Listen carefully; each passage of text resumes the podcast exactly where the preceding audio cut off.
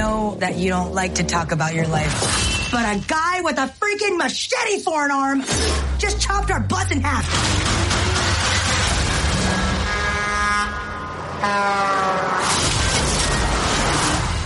Who are you? On September 3rd, My father trained me to be an assassin, but that's not who I am. a Marvel legend will rise. You got this. Thank you. You can't outrun your destiny.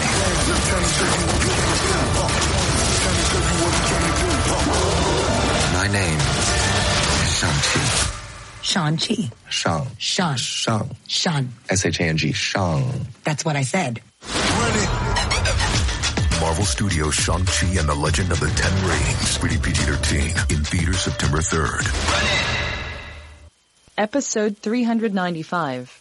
There's already like 7 million podcasts talking about pop culture and all that. Makes us happy like shooting at a womp rat. But it's all been done before. We don't want to be a copycat. We're the leftovers picking up the scraps dropped by the cool it's a trap. Good at toss it, good at taste it. Do we love it? Hey, let's face it, can't erase it. Let's embrace the Tupperware party. Subculture spill over like a vulture. Carry over counterculture, pushover, pop culture. Leftovers. And with the uncool kids, what's to say's already been said. Leftovers. Sure, the only talent is the band that's singing this. Pop culture leftovers.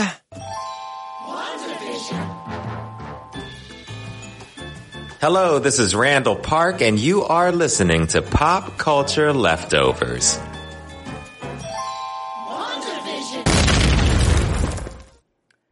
Hey, welcome to Pop Culture Leftovers, the only podcast that sounds even better the second day after it's been uploaded. I'm Brian, and I am a leftover. No Jake this week, and uh, but uh, we are joined by a roundtable of guests today to talk about uh, Shang Chi and the Legend of the Ten Rings. Super excited to talk about this movie.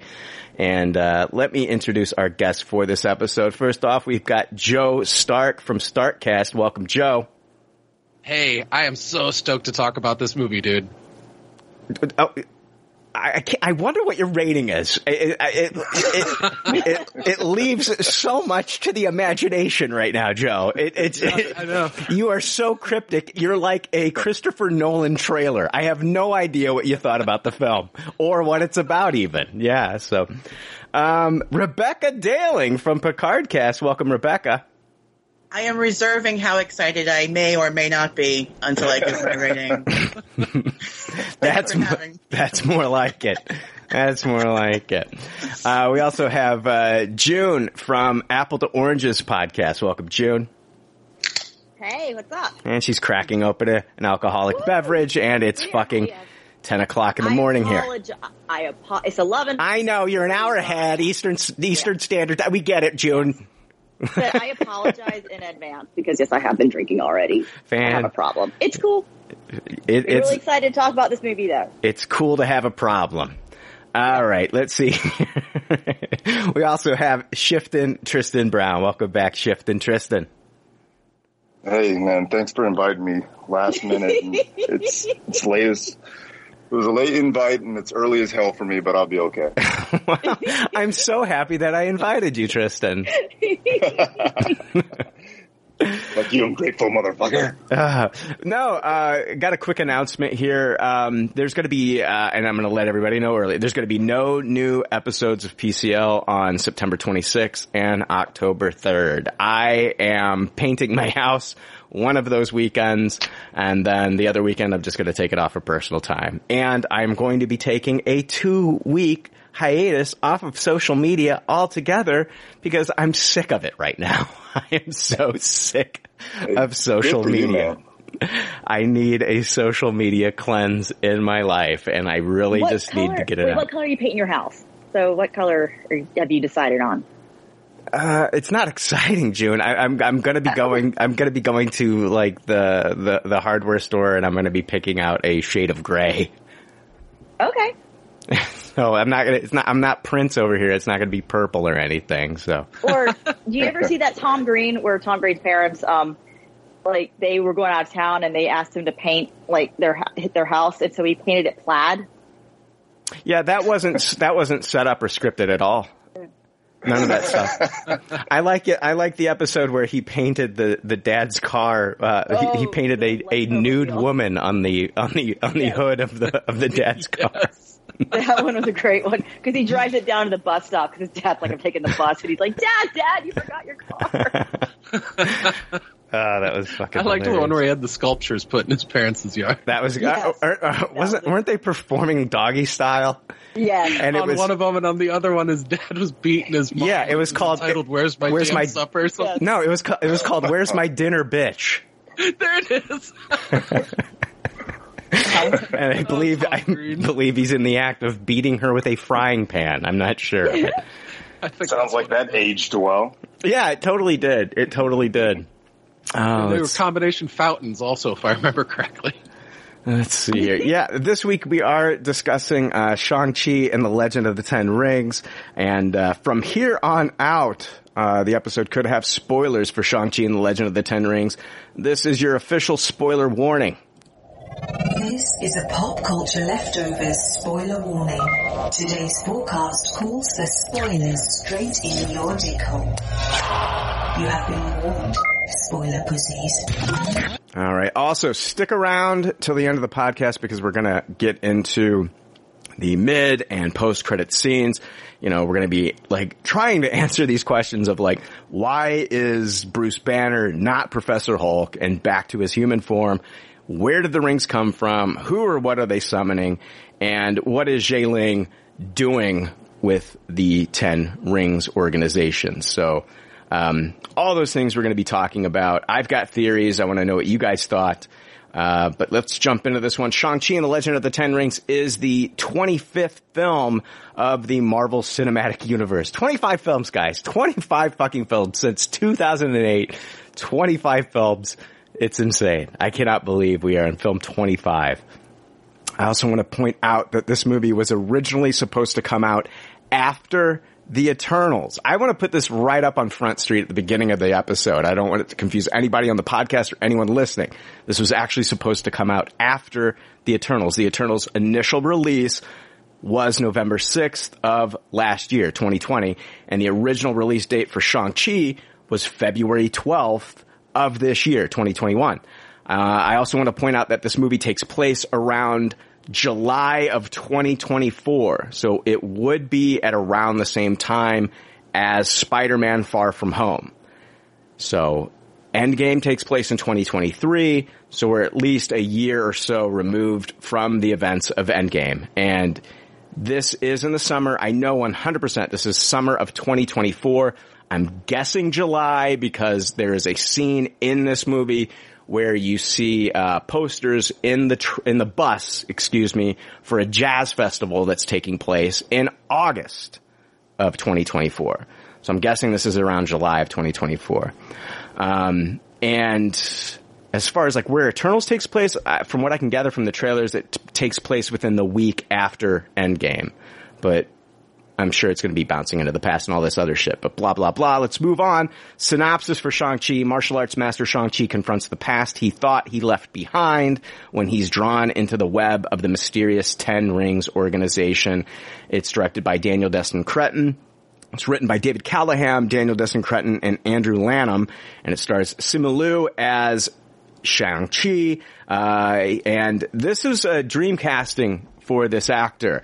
Uh, he tweeted about wanting to be Shang-Chi, uh, back in December of 2018, where he basically formally asked Marvel for the role. It got a, that tweet got a lot of traction, and um, he later retweeted that original tweet on July 20th of 2019, thanking them for you know, offering him the role, and and of course he accepted. We've got Awkwafina as uh, Katie, uh, Meng'er Zhang as Ling, uh, Fala Chen as Zheng Li, Florian Munteanu as Razorfist, Benedict Wong as Wong, Michelle Yeoh as Yingnan, uh, Ben Kingsley returns as Trevor Slattery, Tony Leung as Wen Wu, and uh, I also want to point out that this is uh, legendary Hong Kong film actor um, Tony Leung's first role in an American film. and his first English speaking role. Um, but he's he's always spoken English very fluently, but this is his first American film. And I know this actor. Um, I haven't seen his entire body of work. He's got a huge body of work, but I, I know him from the movie Hero. I remember watching him in uh, The Grand Master. I'm a big fan of the Ip Man films, and this is kind of like it, he uh, he played Ip Man in The Grand Master. Um, but my favorite movie that he's in, I don't know if you guys have ever seen this, but it's a it's a John Woo movie. Uh, Chow Yun Fat is in it, and uh, have you ever have you guys ever seen Hard Boiled? No. Mm-mm. No, unfortunately. It is fucking incredible. If you can find Hard Boiled, um, it's not streaming anywhere. I would highly recommend this fucking movie. It is absolutely incredible. It's probably John Woo's best movie in my opinion. Um, oh, I also want to point, uh, g- give out props to, um, Bill Pope, the cinematographer of the film. He did all three Matrix movies. He did, uh, Scott Pilgrim versus the World. He did Alita Battle Angel um, tons of movies. Bill Pope is an incredible cinematographer, uh, and a and a huge shout out and uh, rest in peace to Brad Allen. He's the martial arts choreographer on the movie. He actually passed away a few weeks ago. Um, this was uh, this guy was a legend. Um, in martial arts choreography and and in stunts, he he worked with Jackie Chan on many movies, and you can definitely see this guy's influence in this movie. Um, he passed away on August seventh, so just a few weeks ago, and uh, only forty eight years old. So Oh my god! Wow. terrible. yeah, rest in peace, Brad Allen. Um, you're uh, you will be missed in in in the martial arts genre. Also, tons of other people uh, in this movie um, that uh, probably will come up as we unpack the film. Um, fuck it, Zach Cherry's back as Klev. he, I loved it. He was a, he played he was a street vendor in Spider-Man: Homecoming. He was the guy who said, "Okay, Spider-Man, give, give us a flip," and and Spider-Man gave us a flip, and he's like, "Yeah," and he's back. he's back in this one as a as a live streamer. Um, very funny scene. Is Uh, he the same character? same character. It's confirmed. Yeah, yeah. He was on. I think he was on. He he appeared on. Uh, I think Jimmy Kimmel after his appearance in Spider Man, and he was petitioning for a Disney Plus spin off series with this character. that would be fun if he does the live stream stuff. I mean, if he, you could do like a little, even like on Disney, like a web series of like that character just like live streaming like things that he's seeing. I agree. I, uh, honestly, I think he, he would be perfect as the commentator for what the future of the Ten Rings might be if they continue to go down the Golden Dagger route that we saw in this. If they wanted to do, a, uh, but we'll talk about that later. Um, Shang-Chi and the Legend of the Ten Rings has a runtime of 132 minutes and an estimated budget of 150 million dollars. We really don't know the the budget. That's as much as we can kind of guesstimate what it is. We are going to go ahead and rate this film right now. If this is your first time listening, we would like you to be familiar with the rating system. The rating system is simple. If the leftovers don't like something, they toss it. If they do like something, they suggest you taste it. And if it's brilliant, it gets a Tupperware rating. If all the leftovers love it, then it gets the pinnacle of success, a Tupperware party. All right, let's talk about, you know, we're going to unpack this film. I want to talk about what we liked, what maybe we didn't like in this movie. Um, you guys have already heard my rating two weeks ago after I watched the advanced screening. I saw this on August 18th at an advanced screening, and if, you didn't get to hear about that experience, it's on a, a, a previous bonus episode that we had. But yeah, Disney tightened the reins on this one, made us put our cell phones in the car. It was insane. They even threatened to prosecute if anybody was caught filming. So it was, yeah, it was quite the experience. Um, but uh, in that bonus episode, I gave this movie a Tupperware. I have since seen it uh, two times after, and uh, I, one of those times I watched this movie in 3D. And um, I'm still giving this the the highest of Tupperwares. I absolutely loved it. Just all the different, uh, you know, one of my big things that I talked about. Me and Joe, we talked about this is like we wanted them to really do a great job and get us something different and something cool with the martial arts styles that they're going to be using in the film. And I think that they did. I mean, we've got two different, like two, three different styles of martial arts throughout the entire movie. Uh, Wen Wu is training Shang-Chi and Wing Chun, and then you've got, uh, uh, Zhang Li, his, his mother training him in Tai Chi, and then and then when they're in Ta Lo, you get to see like the, the wuxia style, uh, that you see in like movies like Crouching Tiger, Hidden Dragon, and even a little bit in the Matrix movies. And I fucking, I love that shit. Um, huge fan of, uh, Tony Leung's character of Wen Wu in this. Kind of like not your traditional villain. I love what Marvel has been doing with these villains as of late. Tragic villains. Like, I feel like this guy wouldn't have been a villain if certain things hadn't happened. Um, and he wouldn't have treated his children a certain way if th- certain things didn't happen. But man, it was uh, just a fantastic villain. I think for me, um, Wen Wu, there's a few characters that were phenomenal in this movie, but I think Wen Wu stole the show for me. I loved Awkwafina as Katie. I think that unlike uh, Robert Pena, is that his name? Robert Pena from the Ant Man movies. Michael. Um, Michael Pena. Michael Pena. Yeah, I'm I'm not a huge fan of that character in the Ant Man movies. Just a little too over the top comical for me. I thought that she was just naturally, organically funny in this, and it had a lot to do with like her relationship with Shang-Chi and just how they get along. I love seeing those two together, fucking like going out, getting drunk, doing karaoke, singing Hotel California. I fucking loved it. Um, and like what kind of like cemented that I was just really gonna love this movie is when is is that first that bus fight scene. I I fucking loved everything about that whole fight. The one part I didn't like about that, it was kind of like the cringiest moment before the fight happened was when Katie says, "You've got the wrong guy. Does he look like he can fight?" And it was just like, okay, we get, we don't need to point out how much of a pussy you think Shang-Chi is. Like, we don't, it was cringy. It was just a cringy moment for me.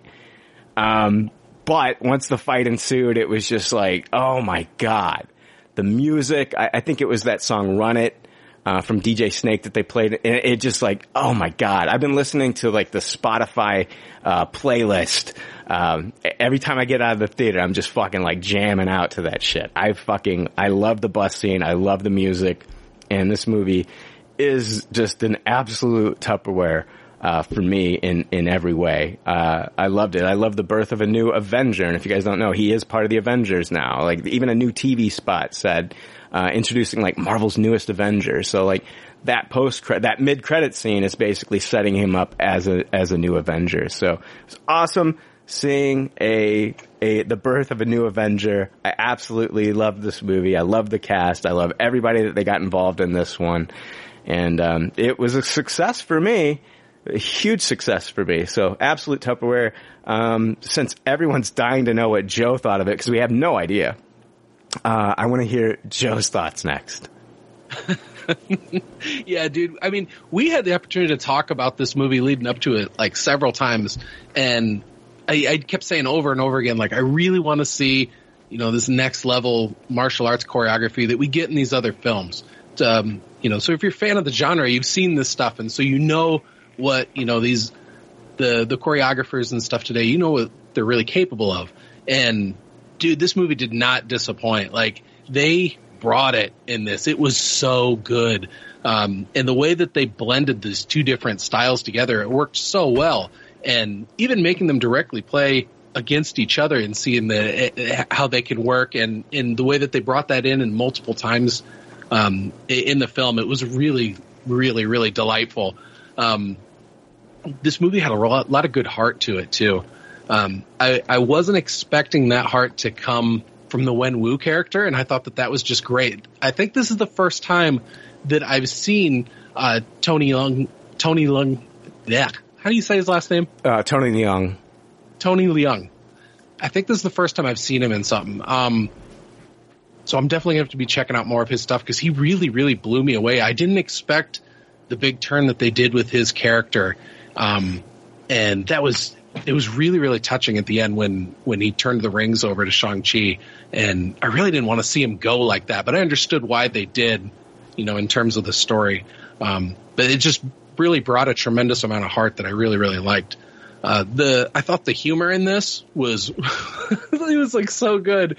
Um, I had so much laughter in this, and has actually had like a good auditorium full of people in, in terms of people willing to laugh out loud in this stuff, and so it just made the theater experience that much better. That you know everybody was enjoying it so much. Um, I, I, I couldn't believe that I liked the Trevor character as much as I did in this, and it, it almost makes me want to go back and, and look at Iron Man three un, under a different light because I, I think I will be seeing that character differently now, just because I enjoyed him so much in this, um, uh, and all the chemistry between Awkwafina and Simu Liu was so good in this uh, that you know when they set this up for the future movies and and Wong, you know, like, you know, Katie, you're coming too. I was like, yes, that's great. They're keeping them together as a pair. And so I'm really interested in seeing what the future is going to hold for, you know, how, you know, not only Shang-Chi is an aven- uh, Avenger now, but, you know, how's Katie going to work into it? And uh, they, they did really good stuff with her character in this one. So I'm hoping they're going to be able to do more in the future, even if it's, you know, a shared film or something like that, where it's just a different character. Uh, the the whole mythology they set up in this with Ta Lo was like it really captured my imagination, and with all the different mystical creatures that were there, uh, just incredible visuals all around. I remember thinking when they first got there, like up to this point, in terms of just landscape and visuals, like Black Panther was at the top of my list, and I really love that that this one is now. You know, there's this other magical place that's hidden and it's breathtakingly beautiful. And it's, you know, it's, it's still similar environments, but completely different. I loved how they had all those different, um, limestone mountains with the tunnels. You know, they'd go all the way through them because they have those natural features. And, um, I think the region's called Getu in, in China. It's just beautiful with these huge arches and everything. Um, so yeah, Ta Lo just really blew me away with all the visuals and, you know, just the, the way they set everything up for the future with this, the, the mid credit scenes, I'm very excited to see where phase four is going to take us and into the future. So yeah, absolute Tupperware for me. Tupperware. Awesome. Uh, June, what are your thoughts on Shang-Chi? This is a Tupperware, and I mean, I, for me personally, as a first generation Korean American, the fact that this is first Asian superhero, like this movie hit me emotionally in ways that I was not expecting. And the fact that it's a Tupperware is actually a huge relief for me because when Marvel first announced we're doing Shang-Chi, we're doing the first Asian superhero, I was excited. I was ecstatic. And I was like, hell yes, finally. But then I started reading the comics and I got nervous as fuck because that, Because source, that material source material is, rooted, in, in really harmful Asian, Asian stereotypes. Marvel, Marvel, as much as I, love Marvel, Marvel June, you're echoing. Oh, hang on, hang on. Okay, sorry, technical difficulties. But anyway, um, I don't know if you all have read the Shang-Chi comics, but it's it's not good. the original from like the seventies. Oh yeah. I mean, it is that that source material. It is it, it like those stereotypes, and I just remember reading this first couple of issues and going, "Oh God, I don't think I want this now." And so going, and then you know, I try to have some faith in Marvel, although in the past they have not been very good with this. Looking at you, Iron Fist. So. I so I so I went into this movie with so many emotions. Like I was excited, of course, and then I was also super nervous.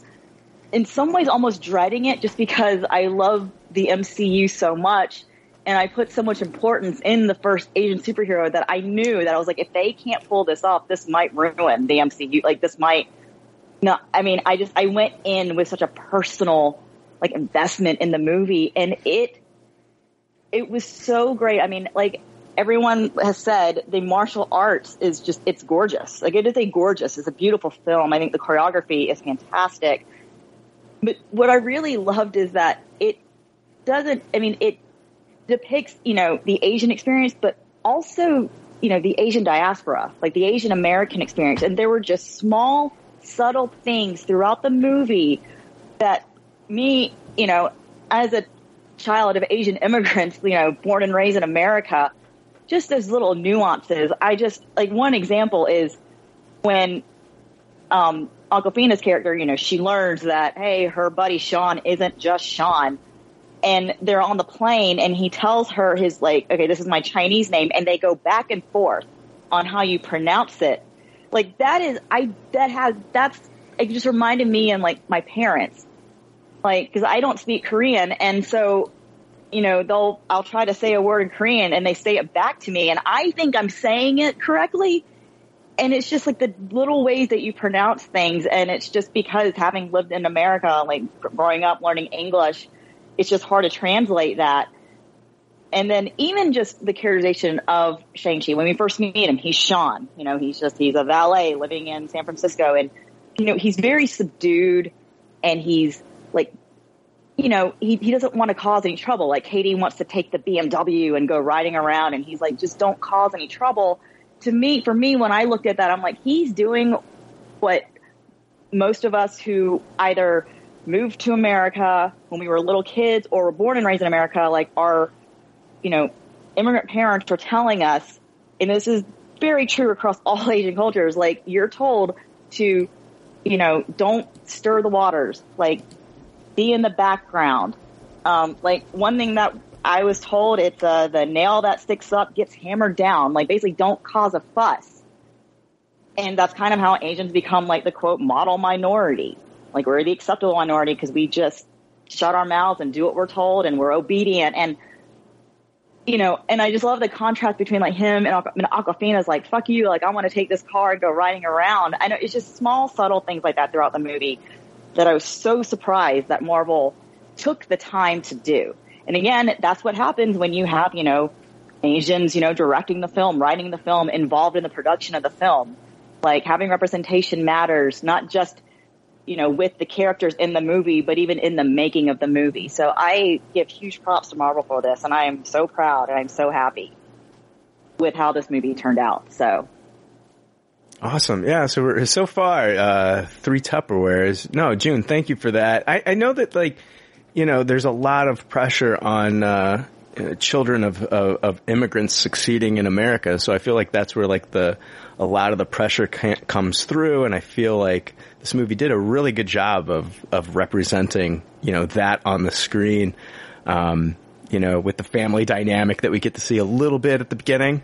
Um, mm-hmm. super fun, super fun movie as far as like, and, and I loved like, uh, what was it, um, uh, the grandmother and her leaving out the, uh, the whiskey for, for, for her husband. Do, yes. And we do that. Like for my, um, my dad's grandfather, my, my dad, my grandfather on my dad's side, like he used to smoke, um, Lucky Strikes.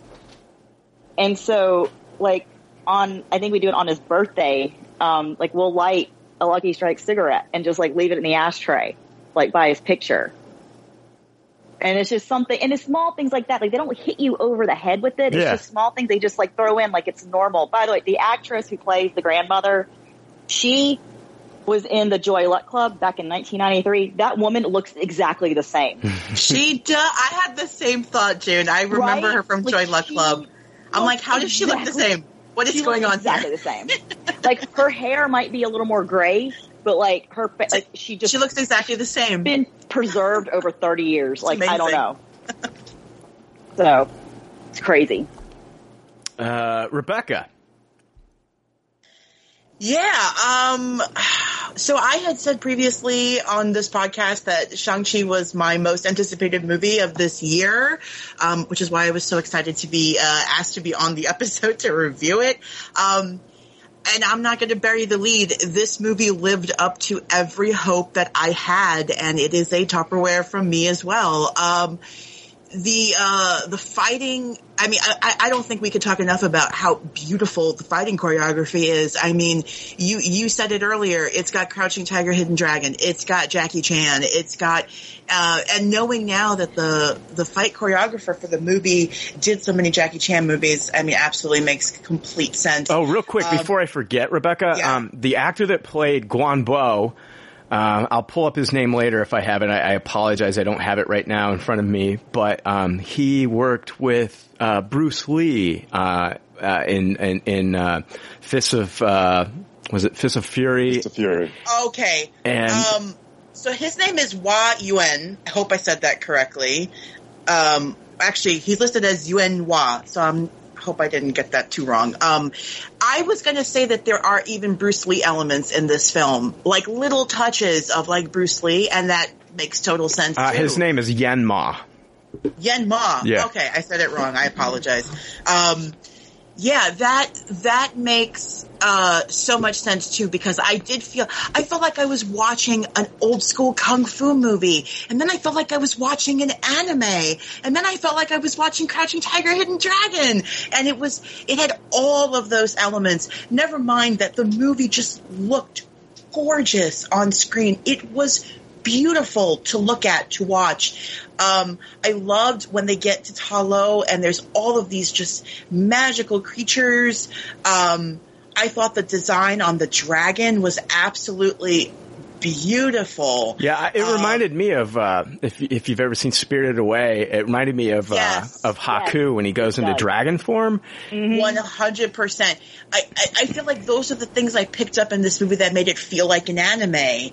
Um, but then the motivations of all the characters.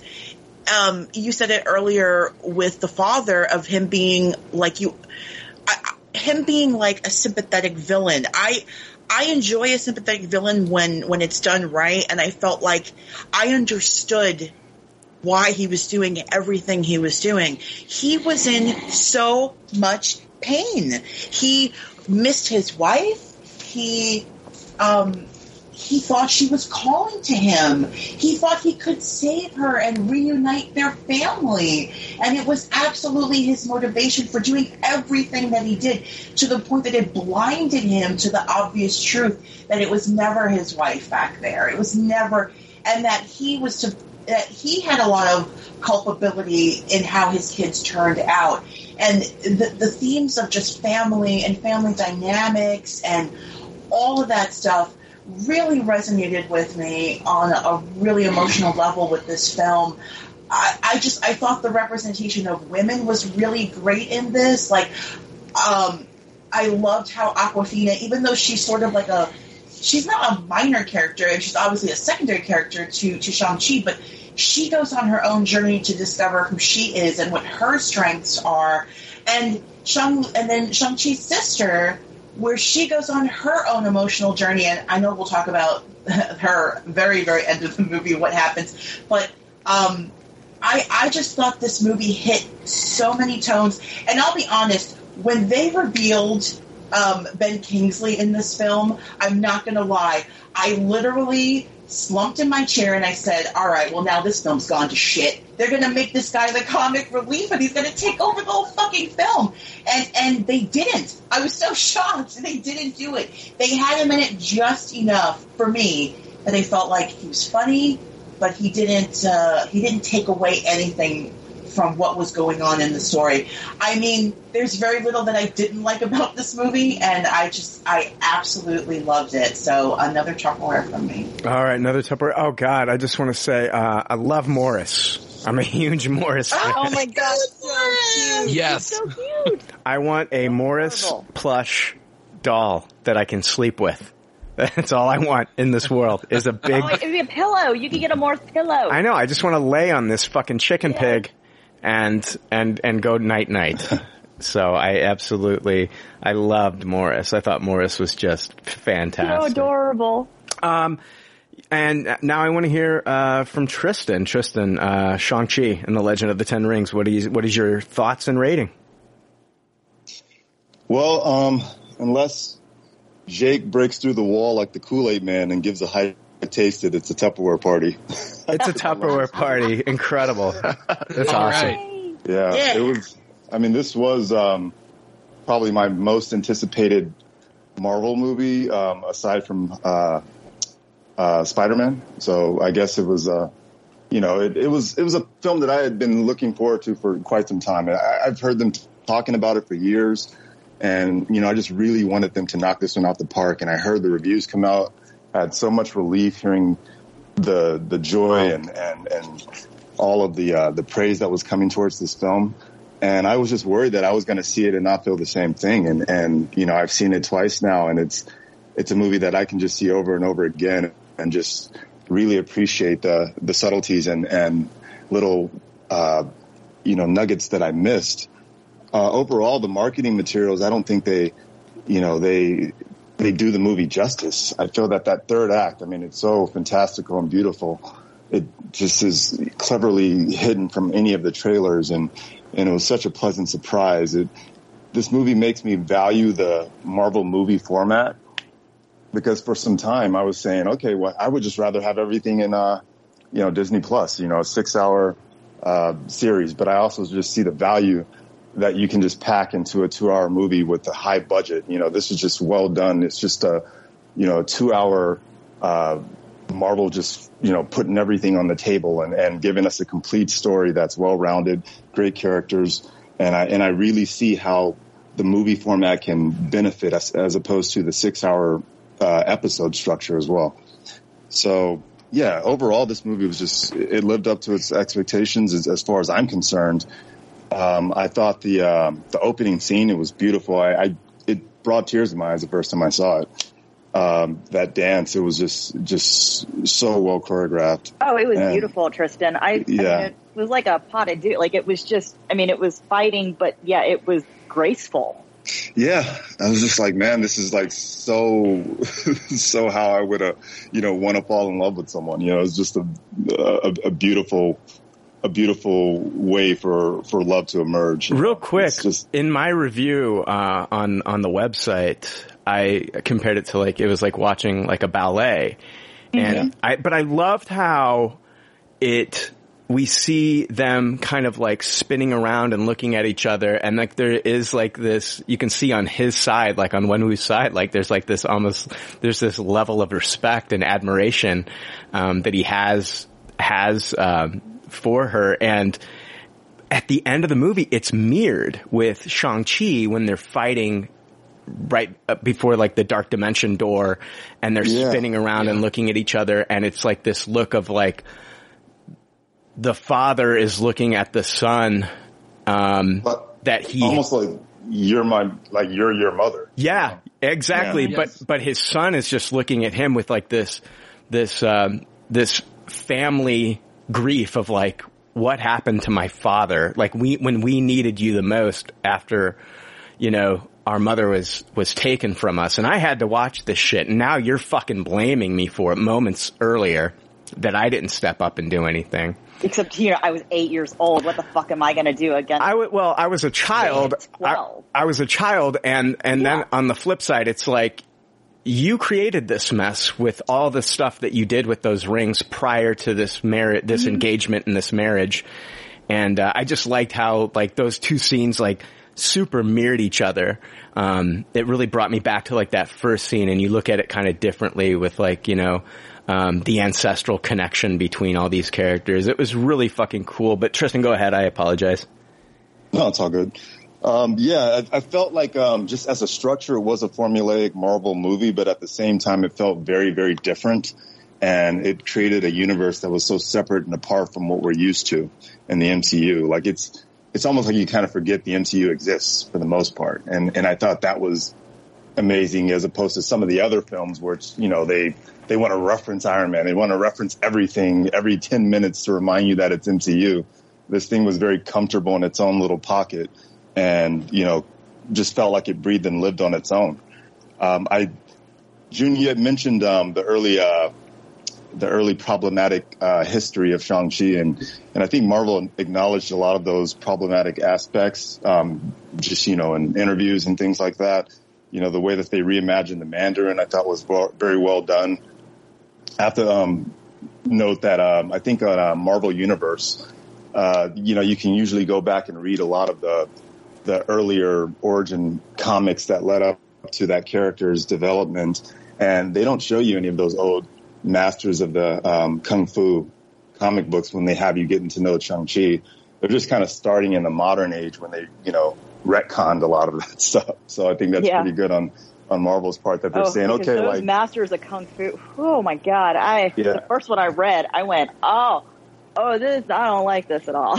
yeah, you, you, you can read them. They're there on Marvel Universe, but basically when they say if you want to get to know Shang-Chi, start here in 2014 or something like Yeah. that. They're not, they don't want you to go Fu back that Manchu far. is Fu Manchu Yeah. is not his dad. Yeah, doesn't yeah. exist anymore. Well, they they retcon that in the comics later by making his father Zheng Zu, and so they've been trying. They've been trying to, you know, uh, get rid, rid of those problematic racial stereotypes that they that they put in the early comics. They've been trying. So, and I think that they really did a great job here as well to kind of like bounce off what you guys are saying. Yeah, but we could um, go into discussion. That's basically my synopsis. I, I loved it. It's a Tupperware for me. Fantastic Tupperware party for fucking Shang-Chi and the Legend of the Ten Rings. And I'm glad that you guys enjoyed this movie as much as I did. It was so hard for me, honestly, to like not want to just like talk to somebody and dive into like spoilers on this movie. And, um, I'm glad I can finally talk about it. We can unpack this movie now. Um, I, let's talk. I want to talk about Wen Wu because I love Tony Leung's character in this. Um, one question before we really dive into like what happened in this movie: Do you think that we will ever get a scene? And I think like maybe it's super important for us to get the scene later of and of how he got the rings it's it's it's alluded to in this movie, and we're to unpack this a lot more once we get into like the mid credit scene. But do you think we'll ever get a scene of like how he got these rings? Like, I think it was in the narration at the beginning from his wife talking about, you know, maybe he got them from uh, a a tomb or a crater or something like that. Uh, but do you think we'll ever see? I think it's I think it's super important that we do yes. see this scene. Go ahead, June. No, I'm saying I agree because yeah, and like the you know the opening narration, um, you know, with Shang Chi's mother, you know, telling the story to the kids, like it's a bedtime story, but she's like she gives a couple of different scenarios. Like legend has it one way, you know, and then like you know, but then there's another legend that has it this way. And uh, but the fact that in the post credit scene or the mid credit scene, I feel like they're gonna come back. And now that Shang Chi has them, which I have a couple questions about. Actually, more talking about that, I do have a question. Go ahead. So, so now Shang Chi has them, right? yeah. But like, to, okay, I guess at first I was thinking that the rings in some way, like, kind of brought out the bad in the father, like, and that was one of the important, like, that was the importance of his relationship with, um, you know, their mom, like, you know, his wife, is that, like, she brought out the good in him. He, he put the rings aside, you know, he put them in a box, he put them away, he didn't rely on them anymore. So, I mean, is that how the rings work? Like, do they? I don't know. I don't know if it's a, side? I don't know if it's like a Lord of the Rings Gollum thing where like, Okay. listen, h- h- this is what I have, this is what I say about that. I think that the rings for Wenwu were a crutch. They were not meant for him. Um, they never were going to be meant for him. It's just part of his character. And, and think about this. Think about like what we've seen in the Marvel Cinematic Universe. Like Captain America gets the super soldier serum and he's worthy of that serum. Like we've never really seen this guy abuse it in a, in a way, uh, that we saw, you know, um, uh, John Walker. yeah, uh, what, what what we saw Walker do in the Falcon and Winter Soldier. It would just, but, and that's how I feel that it is for Wen Wu. Like those rings were really never meant for him. And I think if we do get like this whole like uh, scene of like how did Wen Wu get the rings, and if we in another movie, a future movie, whether it be Shang Chi two or whether it be whatever, I think it's going to be a shameful moment for him how he gets these rings. Mm. And that's Oh, yeah. why, that's why we never got the story. That's why it's never, that's why he never told his wife. It's like, you think about like all the nights they spent together talking before they even had children and stuff like that. I'm sure she had questions and that's why she doesn't even know. I think it's a shameful way of how he got these rings. And I want to unpack like what I think may have happened later when we do talk about, you know, when we dive into the mid credit scene and stuff like that. But like, I think it's a shameful way. And that's why we never heard that part of the story. I don't think it's like this, like, you know, like he, like this, like he had to fucking like Indiana Jones go through like a cave and go through all like these tests and trials and it's like he earned those rings. I think it's a shameful way that he earned those rings or got those rings into his possession. And that's why we don't know that fucking story. And when you look at that, compared to like how Shang-Chi gets the rings in this movie, I think they're going to be completely different. Shang-Chi basically, he earned these rings in this movie and I think that the rings chose him. But as far as well, like they the- protected him, right? Like they, it kind of seemed like in the fight with his father, you know, in front of the dark dimension portal, though, like it seemed. I mean, it kind of seemed like the rings were protecting Shang Chi. You know, like Yeah, I think it felt the same energy that it felt from his mother as well, who I also think would be worthy of these rings. I don't, th- but I don't think that the rings themselves poisoned Wenwu. I think it goes back to Agreed. Ca- goes back to Captain America, and like you've got to find the right guy to. uh to you know give the serum to because it enhances like whatever's inherent within you as a Mhm. person and it brings out Okay. brings Yeah. out good characteristics or it brings out bad characteristics. And I think that this guy always had like this, uh, and I think, I think Xialing's the same way in a lot of ways. She's, she takes a little bit more after the father here. And, and the reason I say that is because she at one point in this movie looks at Kate and says, you know, like if I can't get, be a part of my father's empire, then I'm going to start my own. Yeah. She started her Yeah. own at 16 and I think, I think her like journey to power is completely different than, you know, I, I, I don't think that Shang-Chi and I don't think his mother had like this power starved, this hunger for power. And I feel like that's on, you know, the father was like that. And I think, I even think that Xialing is like that.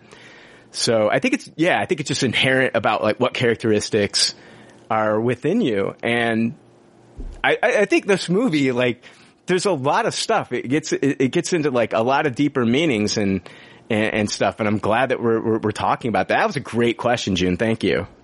Yeah, So that was just something that I was wondering because I was kind of like worried that Shang Chi had the rings on. I'm like, but what if they make him evil? no, I don't. I don't think that the rings. I don't think that the rings could ever do that to to Shang Chi. I don't. Yeah. I don't think that that that That he. makes me feel better now. Yeah, yeah, yeah, you can just see the differences in the colors too. You know, the colors, the way that uh, the blue cold colors with uh, uh, the uh, Tony Leung and the golden colors with Shang Chi. I think it just sort of, you know, like Brian was saying, was just highlights who you are. Okay. Um, I, I don't think I it's like going to that better. actually change him into, you know, an evil character or anything. But I, I just think it's Tony- based on like- intent. You know, Okay. like who has it? How are you using it? And I think it that's to good. protect Like, others. Are, yeah, are you using it to I've always liked the others, or idea of- get power. yeah, I've always liked the idea of magic kind of being influenced by the intent of the user, and that's what it felt like with these rings. Is that you know Shang Chi Shang Chi was using him to protect, where his father was using him to dominate. Yeah, Mm-hmm. I, I honestly think that if if if Xialing ever had access to the rings, that they would be blue. I really, agree. I really do. I really do, and I, I, I- and it's. I'm not saying that, that that she's inherently a bad person. Just like I'm not saying like Wen Wu is like always a bad person. We've got a tragic villain here, you know, a sympathetic villain, as Rebecca called him, and I think that you know that that just kind of plays in with with these. I love the family dynamic in this movie. So fucking good. Let's talk. I want to talk about Wen Wu though. Um, Tony Leung, I think he stole the movie for me. I think this guy stole the fucking movie for me. Great. Um, He does so much with his face. This is the thing. Like I, I don't know this actor. I don't. I, I, I have no. I, I never knew anything about this actor. Um, but I mean, clearly he is a fantastic, you know, martial artist. But I would love for him to be in a non martial arts film because I think he can. I think he's just a fantastic actor. Period. Like there is so much that he does with his face alone. I'm so surprised he hasn't transferred over into the American market. Exa- exactly, because he is like I think there's some like there's some martial arts actors where you know they're they may not have great act, dramatic acting chops, right? They're fan, you know their martial arts is fantastic though, um, and sometimes that you can't really cross over. But I think this guy could easily cross over into doing Hollywood films, into doing dramatic roles. I, I mean, he is just he's a good actor. Period. Like, I, I think his level of talent. I think his level of talent and everything really speaks to the fact that we might see more of him in the future, whether it's just some sort of flashback scene, like Brian was suggesting with him getting the rings, or you know, an, an alternate reality version of him. But he's been such a hit with audiences that it seems like it would be foolish for them to not bring him back in some capacity. I, definitely want to see him. I think some of these actors really like, uh, uh, you know, if they're gonna if they're gonna do uh, a movie in Hollywood, some of these Asian actors really want to make sure that they get the right movie. And I think there was no better movie for this guy to be cast in. If this is his first movie for, for American audiences, uh, American cinema, this is like, this was the one to pick. Uh, Shang-Chi, the first Asian superhero. I mean, this is the movie to do it. And this is, I mean, he fucking left his mark on this film. It's the difference between a fucking villain like, and I, you know, and I didn't say it in the bonus episode, but I think Tony Leung did a better job than, uh, and she's great in Thor Ragnarok, but, uh, Cate Blanchett, I think that this is another, I think it's even better than what she did in that movie. I think that this guy just took it to a whole new level. And that villain, that was also family dynamic with Odin and like her being firstborn and everything. This is just, but he, Tony Leung just fucking killed it in this movie. Like she, he's, pain. he's, that character's pain. You can see it. You could feel it. Oh, yeah. Just express it on When- the screen, and you could actually feel his pain. all the research, all the research of Talo and all the stuff that he had been researching over the years was to get back to his wife. Um, the, I guess my big, my biggest problem was some of the generic, um, dialogue that was used from his wife. Uh, that was actually the mega soul sucker talking to her. Um, was she was just saying shit like "save me, save me," and I kept thinking of like this just sounds like Princess Peach in a Mario movie. so, but but I think he was just so poisoned, so poisoned by the mega soul sucker on the other side, uh, and the mega soul sucker knew that you know, and it had, it the movie says this that it had been bringing people over to Ta Lo to try to bust down the Dark Gate, but nobody had been able to do it before. And then the Mega Soul Sucker finally starts to reach out to Wen Wu because it knows that the power of the Ten Rings have the power to to bring the gate down. Yeah. Um, Well, you know, something that's really interesting about all of this is that if you think about, I think what leads up to Wen Wu being so willing to believe that this is his wife, you think about how when he met her and they fell in love, they each gave up something very big. She gave up her connection to Talo. She gave up her powers to go be with him and he gave up the ten rings. Like he put them away.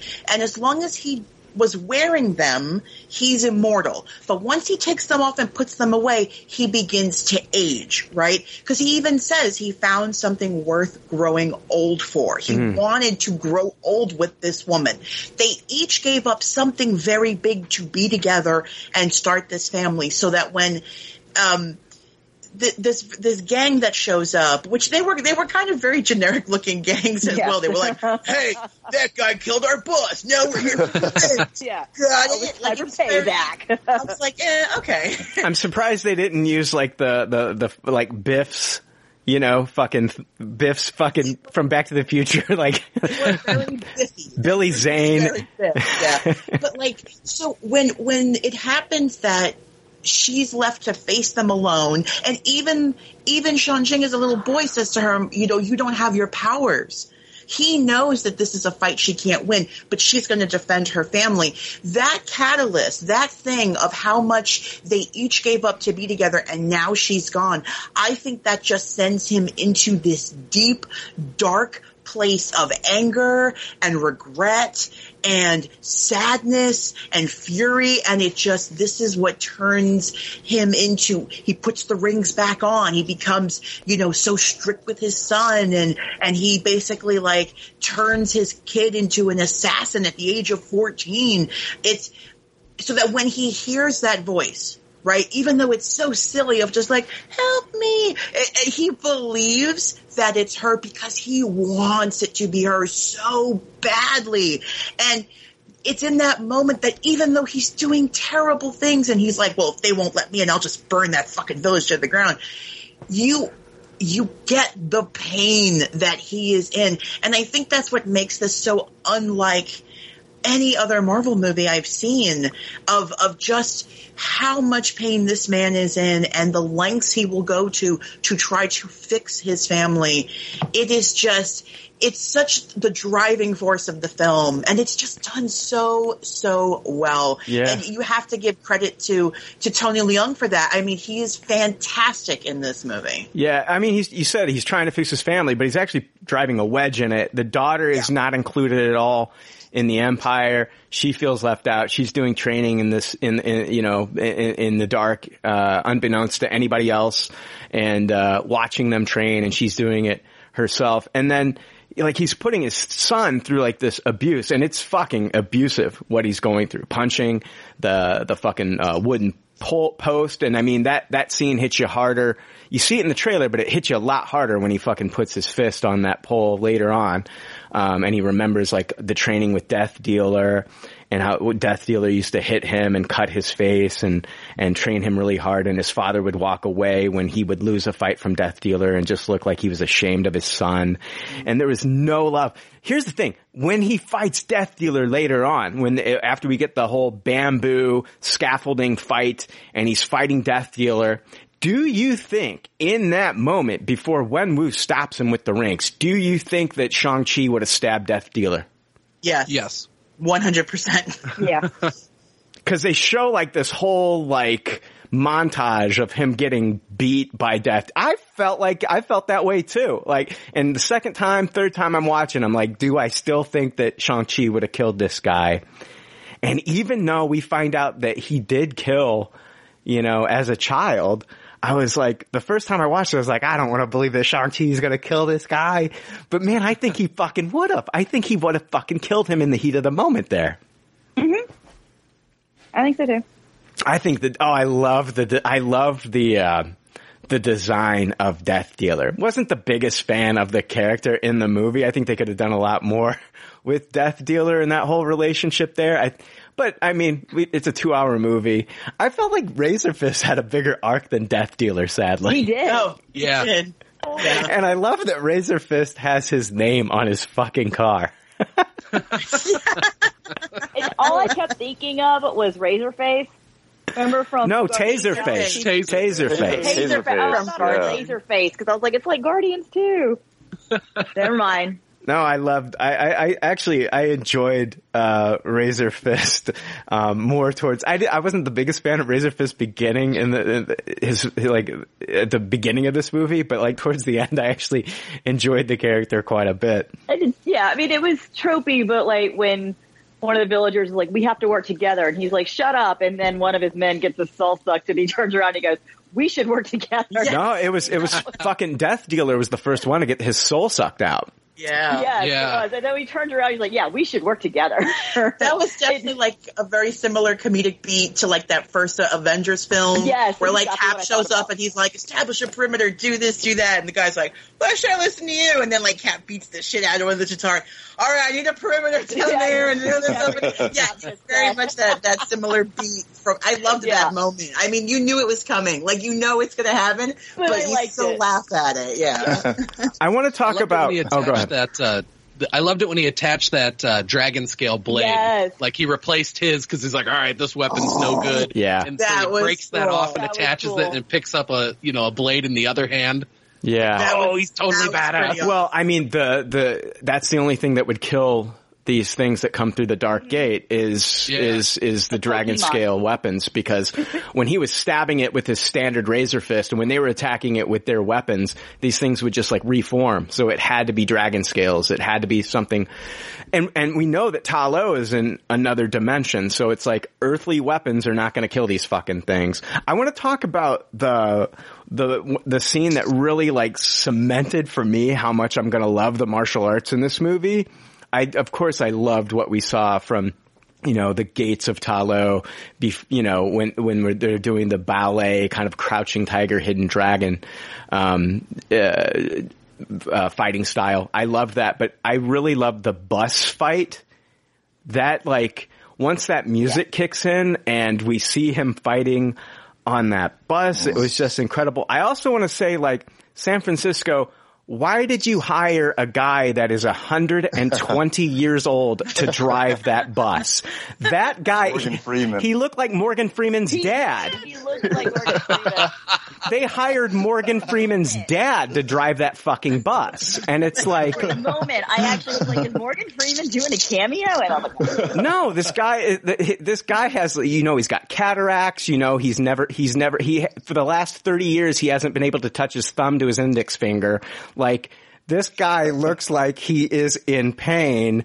And uh, they've got this guy driving the bus. I just thought that that was just like, what? what's going on, San Francisco? Did Um, anybody else see the Andrew Garfield lookalike? Yes, yes. Yeah. Like that guy was like, it was like, it was like Andrew Garfield light. He had like the same hair and everything. Yeah. Yeah. I totally I saw love that. that scene too, Ryan, and I definitely very Jackie Chan vibe. Like even just like the small beats where you would have. It was, it was very reminiscent of Jackie Chan to me. Whenever I watch Jackie Chan movies, like you have moments where they're fighting, and then you have that brief pause. Well, it was the for me it was the uh, for me it was like the jacket when he was using the jacket as a weapon. That's Yeah. like the jacket's getting taken off of him, and he's using the jacket to wrap up their arms. That's a 100 percent Jackie Chan. That's Jackie Chan. Oh yeah, absolutely. and that's like It was just so that's the that's the that. that's Brad Allan's influence on this movie. You know, with him being the choreographer, working with Jackie Chan. I loved it. I loved him hanging out of the hanging out of the bus window and shit like that. And they're still trying to attack him. That's totally Jackie Chan. Unlike Jackie Chan, though, he didn't do those stunts, and Jackie Chan would have. But it was still fucking cool. Oh, Have you ever heard Jackie Chan talk about that? Like, so I guess Rush Hour was um, his first like Hollywood movie, and sorry, my husband. Go away! Sorry, my husband's bothering me. Um, so um, anyway, Jackie Chan. I remember seeing an interview with him with. Um, sorry, he's going to the beach, and I'm trying to get him out of here. Um, anyway, so Jackie Chan is interview is about Rush Hour and the difference though with Hollywood and like you know filming in Hong Kong and the Hong Kong they don't give a shit. Like he just does his mm-hmm. stunts and they're like whatever. He said it was the biggest change though was like they would he was like trying to do these certain stunts. Like yeah we don't think you should do that. And they, they were so much more hands on in Hollywood and like mm-hmm. trying to babysit him.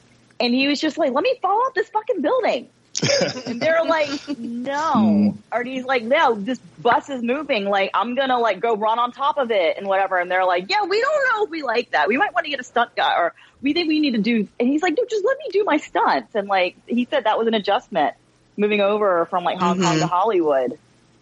So Yeah, that's yeah. Anyway. Yeah, no, yeah, totally. Uh, um, we, they, we like to put the the fucking uh, you know gloves on here, and uh, yeah.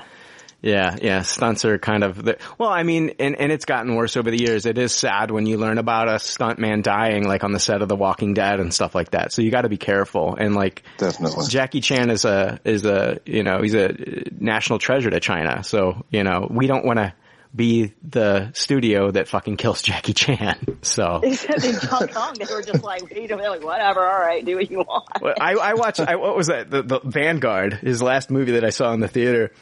Fucking a jet ski almost drowned him in that movie. This guy's ins- Jackie Chan's insane. He's just he's insane. Like he should. I would love to see Jackie Chan and Jackass Four. It should be called Jackie Chan Ass Four. It's because I, I honestly think that Jackie Chan would have a blast with Johnny Knoxville and all those guys. He'd be getting shot out of cannons too. He's fucking insane. Um, Razor Fist, they're going after the the necklace. I was under the impression that the necklaces were a tracking device um, that uh, Wen Wu had given uh, Ling and and Shang Chi. Not the case. We find out that the necklaces are part of the puzzle of finding out your way to the entrance of Ta Lo, and I thought that that was really cool. Um, later in the movie, when when they put the, the the necklace decoration on the eyes of the dragon, and uh, it gives us the whole map, I thought that that was fuck. It looked like it looked like one of those fucking like uh, uh, chewing gum commercials or something with like with all, with all the water and shit. I was getting ready to, for somebody to talk about like the, the newest flavor of, you know, uh, Capri Sun, the Pacific Cooler, you know, or something. but it was, I loved the, I loved that effect. I thought it was really cool. But Razor Fist, actually, they never show him grabbing the necklace, but there's like a scene where he's got him pinned up against, um, you know, the, the window of the bus when he's inside and it's right before he gives the signal. He still has the necklace on and then he ma- pulls down, uh, the signal and, um, lets Katie know to take that hard right. And then he flips into the other side of the bus. And when you see him flip, now the necklace is gone. So somewhere in that altercation, that fight, uh, Razor Fist grabbed the necklace off and, uh, I love how fucking Razorfist is like the Bond villain that says, "Oh, we're gonna go after your sister next," and so like now he knows. now, now he knows that he has to go to Macau to uh, to warn his sister. And yeah, um, let's talk about everything that we see in Macau. So he makes his way to Macau, and I love the fact that fucking Katie's like, "You're not going alone. I'm going with you." I love, I love, I loved Awkwafina in this movie. I was worried about that. I was worried about that, Rebecca. I was worried that she, she was going to be a little over the top and, and tr- try to, you know, chew the scenery and just be comedic relief. But man, it worked because of her relationship Yes. with Shang-Chi. I just, and they, and they establish it really early on, in my opinion, in the movie when they go out for karaoke and shit like that, that that's just, they're just, they're fun loving, they're living life, they're having fun, and they joke around and bullshit. She, I think she brought a lot of levity to some scenes, you know? Yeah. She really did. And I love the story about how, like, you know, how they became friends was he's being bullied. And um, she distracts the bully by just blurting out the lyrics to, to Hotel California. And by the way, that scene though, like that, to that, it's like small, subtle things though, like the movie does, like for being first generation Korean American though, it's like when he tells the story, like the bully called him Gangnam style and he's like, I'm not even Korean. Like growing up, like everyone would just automatically assume I was like Chinese or Japanese. And like, it always reminds me of that King of the Hill episode when you first meet the, when you first meet Khan. He's Laotian. Hank is, yeah, and Hank is like, he's like, I'm Laotian, and Hank Hill just keeps going, so are you Chinese or are you Japanese? over and over again. And I'm like, I will tell you, like me all the time. And so small things like that though, like when you're growing up in America as like an Asian kid, like people assume, like they just think they, because at the time when he was a kid, like Gangnam Style was like the big thing. So everyone just assumes that everyone Asian is Korean. Like me Yeah. growing up, it was like everyone. I used to get called Connie Chung all the time. I'm like, I'm not Chinese. my my buddy You know? my buddy Gary, um, his wife uh, is Laotian, and I've gone to uh, their Laotian family parties. And you have never lived until you fucking no, you've never you've never lived until you've eaten Laotian food. You've never lived until you fucking drank your first Laotian beer and felt like the welcoming of a Laotian family. They are, I had the best time, uh, hanging out with Gary and his wife and her family, her side of the family, and being introduced to like Laotian culture and just how like the food and the beer, it was, it was one of the best times I've ever had in my entire life. So, and it, That's awesome. yeah, well, I fucking loved. I was a huge fan of King of the Hill, and um, I was just like, "Holy shit, you're Laotian, like like like the like the like the King of the Hill," and but it it was completely different than anything that I had ever seen on that fucking show, and Yes. it, it such a such an amazing culture, and I, I wish you know, I, I it makes you proud to to be able to experience like that kind of shit in America. I I, I you know like this. I, I wanted I want America to be more like that, a, a melting pot, because like it's fucking, it's it's so cool to experience that kind of stuff. Even I was fucking doing that in Champaign, Illinois, hanging out with my buddy Gary, and it was just the coolest fucking thing. Anyway, Um, can, can we can we just uh, talk real quick about Awkwafina for like another second? Yeah. Um, so I I was thinking what you were saying before, Brian, that you know, you were nervous about her being in the film because you were afraid she was gonna be like chewing the scenery.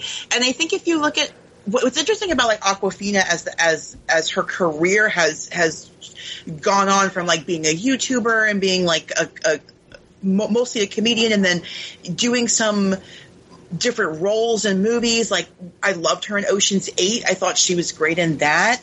Um, and now to see her in this, I think Awkwafina has a lot more range as an actor than people are giving her credit for.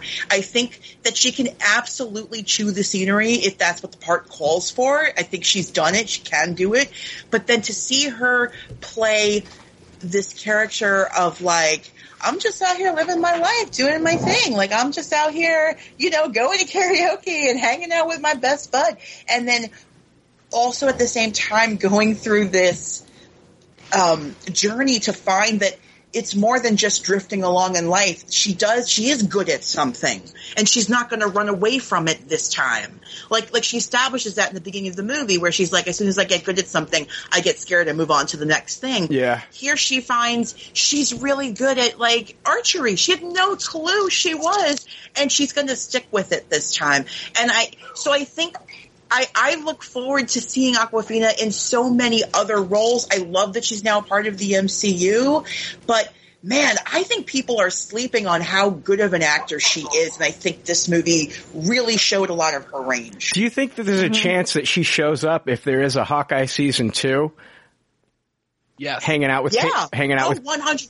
hanging out with Kate Bishop, Hailee Steinfeld oh. in that role. I mean, Missed opportunity if they do not put her in Mm. in Hawkeye season two. Yeah. Missed I didn't even put that connection together. You're right. That would make so much sense. I didn't even think. I didn't even like associate Hawkeye. with I that. well, That's amazing. as soon as she was fucking doing archery, I was like, holy shit, Hawkeye series.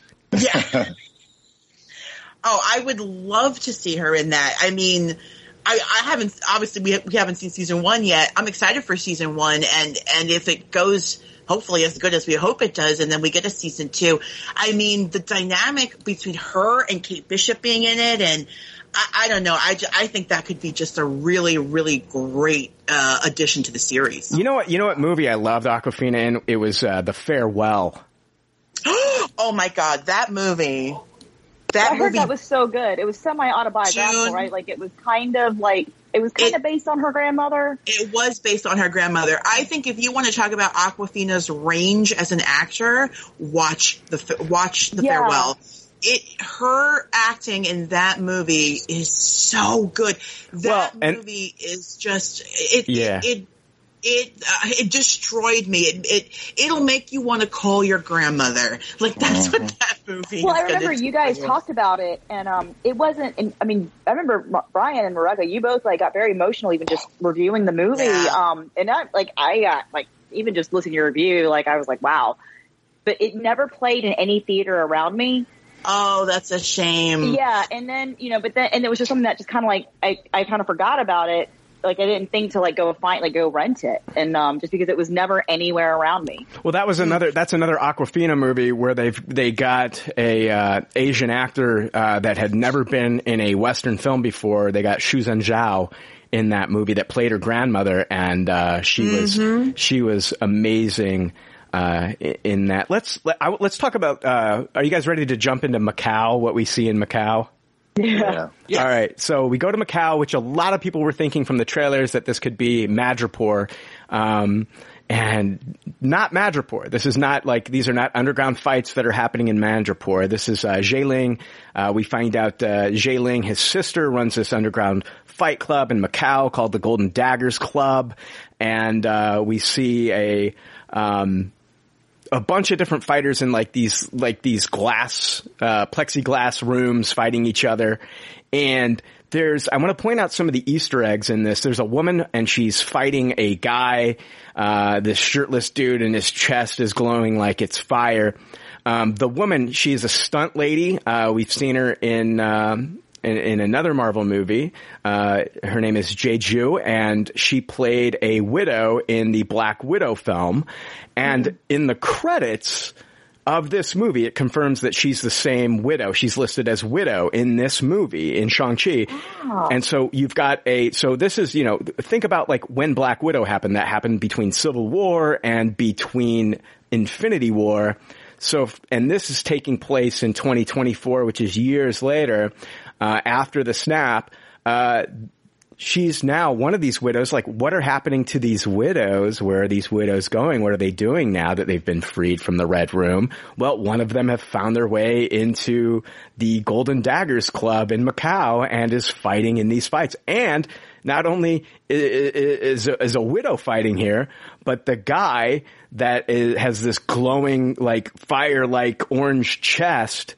This is one of the extremis soldiers from I Iron Man just- 3. Just about to ask that. That was my thought when I saw the glowy red. I was like, that looks like the extremis stuff from Iron Man Three. And it is. This is an extremis soldier who uh, we we we didn't know if like all of them were gone. This is one that escaped, and so is fighting here in in Macau. Um, we get the we get the uh, big. We finally get the get the confirmation here. It is a Wong and Abomination fight, and they're fighting in the cage. This is like the the main event, one of the main events. Um, before we get to the busboy uh, Ling fight. But I love that Wong wins after making Abomination punch himself through a portal. And not only that, not only that, but like Abomination, of course, he looks different now. Um, but like, why, you know, why are they fighting? Why is Wong fighting Abomination? Um, Oh, let's talk about why he looks different. I got this from comicbook.com. This is uh, a new interview. Shang-Chi and Legend of the Ring, uh, the Ten Rings director Destin Daniel Cretton explains why Abomination's look has changed so drastically since the last time we saw the character in The Incredible Hulk quote, I think Abomination got a bit of an upgrade, or we might call it an evolution going through time. I do really love the design that we landed on for that character. He's big and scary and looks really cool. I can't really say anything about Abomination. And then he laughed. So yeah, Abomination looks more comic book accurate in this, which is awesome. Why are they fighting? Um, this, this is, I sent Jake, I sent uh, uh, Jake uh, a kind of a cryptic message I, I, I, about this movie. I said, now we know, now we know that Wong can definitely afford his tuna melts. Um, and Jake kind of, I think Jake got it. Um, they're definitely pulling off a scam. You can see Wong and Abomination, you know, talking to each other in the fight, kind of like, kind of like a wrestling match where they're trying to sneak in like this. Mm-hmm. You know, Wong was like, you know, that hurt. You hit too hard. And um, at the end of this fight, you know, after Wong, you know, pulls off this this uh, portal move where Abomination punches himself, you know, they're basically everybody bet on Abomination. Most people bet on Abomination except for John John because he always bets on Asian. And I love John John. I love John John. I like. He's oh, like that actor is great. That actor is um Ronny Chieng. He's on the Daily Show, yeah. but Brian, he was also in Crazy Rich Asians. Yes, he was one of like the uppity friends, the one that yeah. keeps asking um Constance Wu's character like, "Oh, are you part of like this like?" You know, upper class Chinese family keeps going rattling off names, and um, that's him. And um, one of my favorite things is when she says, "I don't speak Chinese," and he says, "Oh, I speak ABC." He's I love that American born Chinese. Yeah, I, I, I absolutely I love that. I, I was I was dying when I heard him say ABC, and like all my audiences laughed at that line. Um, okay, why? question about the fight though. I have a question about the fight. Sure. It almost seemed like Wong was training Abomination. That's what I Like- thought I thought initially. Yeah. I, I, I think that I think here, here's what I think. I think that Wong is. I, I'll get into all that, but I do think that Wong was basically trying to get some money here because they got to pay the bills. Like Agreed. we found out that you know Anthony Mackie's character wasn't getting paid for Iron Man uh, in the first Doctor Strange movie. Like Baron Mordo hands uh, th- uh, Stephen Strange this little piece of paper, and he's like, you know, what is this? And he's like, it's the Wi-Fi password. We're not like monsters or like whatever. Is is his quote? Kamar-Taj has Wi-Fi. They've got to pay the bill somehow, and I think like you got to pay the bills at the Sanctum Sanctorum. You got to keep the lights on. You got to pay property taxes. These are things that like they can't. that you can't get away from it. I don't care if you are Avengers. I don't care if you are sorcerers, and they're not going to do things like you know like dark things in the book of Cagliostro that's going to like bring them money and profit. I feel like he feels comfortable enough doing scamming these little fights and using a little bit of magic to make a little bit of money on the side. And um, I think that this is like a work release kind of thing for the abomination when they go through the portal together after like they get their money or whatever you can look in the portal and it looks like it's the raft prison from Civil War. I'm not 100% sure. I can't confirm, but it does look like if you look in there, it looks like those are the prisons from the raft that we saw in Civil War. So I think Abomination has been on the raft and I think that once we get to the She-Hulk series, which we know that Tim Roth is in that series, and I'm thinking that maybe Jennifer Walter, She-Hulk, is going to be the one possibly defending Emil Blonsky, you know, the abomination in court. And then that's why Bruce Banner might show up in the series. Uh, He might be like listen, Jennifer, you can't do this. This is a horrible idea. Blonsky doesn't deserve a pardon for, for destroying Harlem. This is, why are you doing this? And I think like maybe this is part of like Thunderbolt Ross's kind of, uh, you know, let him get out and for a little while. It's not going to hurt anything. Wong's a good caretaker. Wong can handle abomination and he's not going to escape. And maybe Blonsky doesn't want to escape because he's waiting to go to court to get a, possibly a full pardon. And I think Thunderbolt Ross might give him like a letter of recommendation and all these things because I think at the end of the day, Ross wants Val to recruit him to this Thunderbolts team that he's secretly forming. That's what I think possibly could be going on here. Well, that makes sense if if because if, if it's if it is the raft like that um, Wong is taking him back to, that makes sense. Then that um, Ross, Secretary Ross, would you know authorize the transfer of, from of Blonsky from Alaska because that's where we thought Blonsky's been. Like that's where they put him right in Alaska, and that's who's kind of been there. For Yeah, that was So, like, that was a that was an Agents of Shield kind of throwaway line, and I don't know. I, I I think that they might kind of like retcon that, and maybe he's been in the raft for a while. or Ross could just authorize that transfer. You know, in this sort of like. I think he's just secret. I think he's just secretly doing it. Like nobody from fucking, you know, nobody's showing up to these fucking fights in Macau. You know, Yeah. and and so it's like this secret thing that he's going got going on with Wong, and Wong just kind of like gets him out of there just to think about like fucking abomination just sitting in a cell.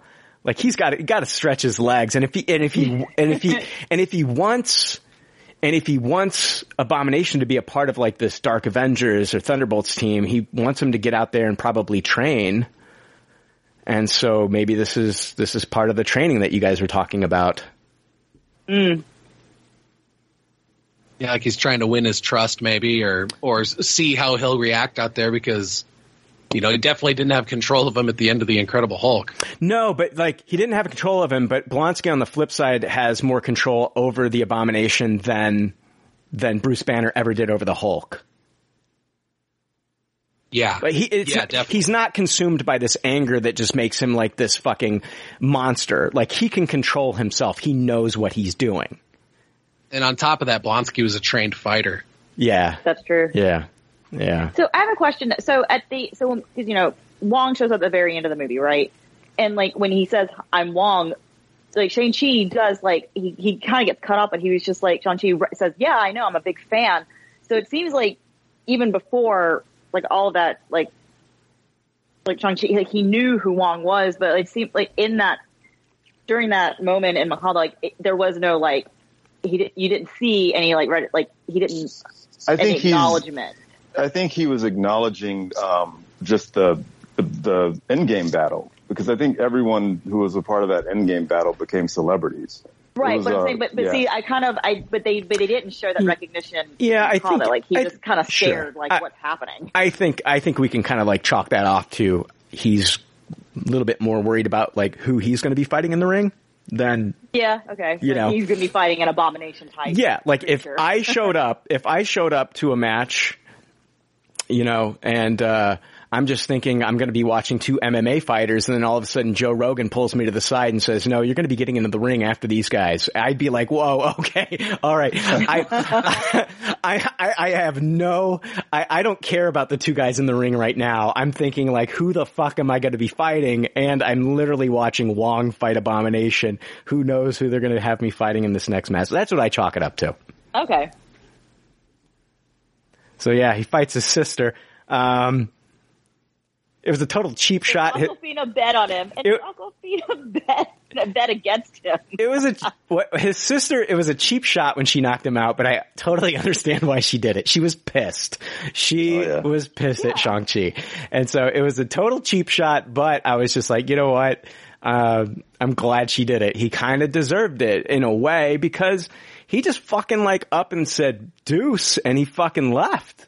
He was out. Yeah. Did well, you- then to have the nerve to be like, "I'll be back in three days" or whatever, and then just never come back.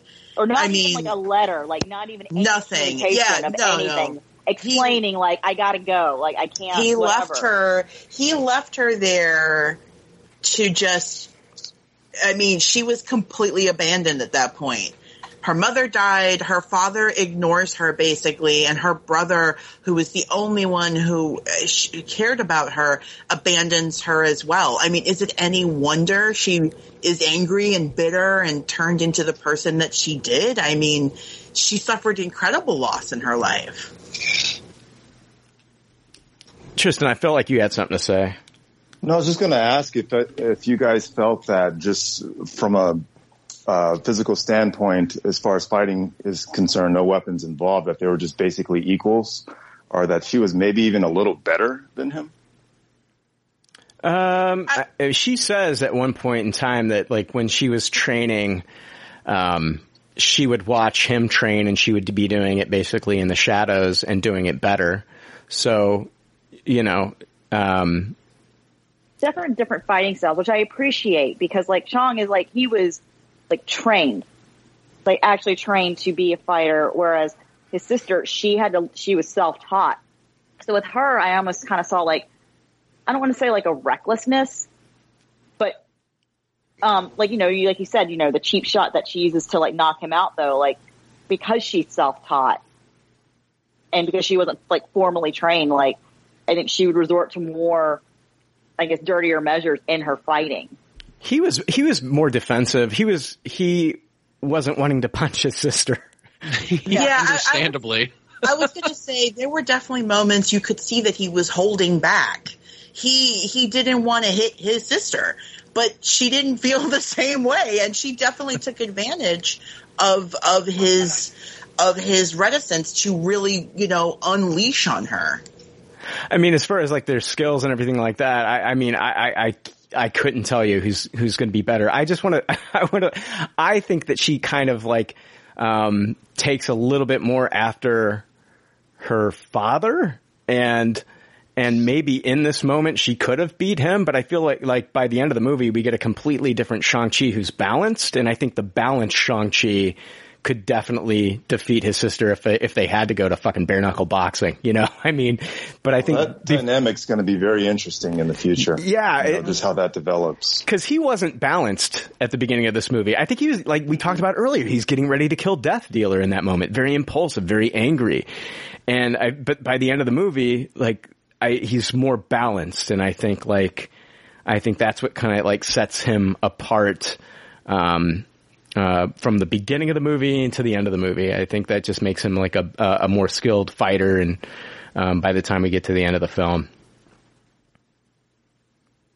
so yeah, Wenwu shows up, and I loved the whole um, bamboo scaffolding action scene. Also very Jackie Chan reminiscent, and Yes. and um, I was I uh, watching watching the. This was one of the coolest scenes to see in 3D. Also, also another uh, because like the scaffolding, like you're looking down, and I, I was sitting very close to the screen. I wanted to make sure like I got I, I was really in in there and and was able to see all this stuff in 3D. But like uh, the bamboo, it looked.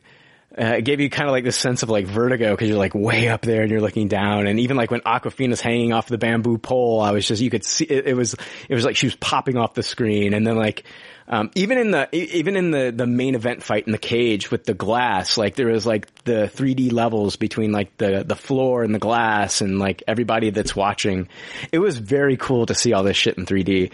But that bamboo fight scene was fucking incredible. And I love, I love when, um, he's holding on to that guy and he's questioning him and his sister just fucking like hits that guy and knocks him down. and she's like, did America make you soft? And I was just like, I lost my shit because like, I even think like one of the, even one of the fighters did like the Wilhelm scream off of that fucking, off the scaffolding. Oh, that'd been a perfect placement for it.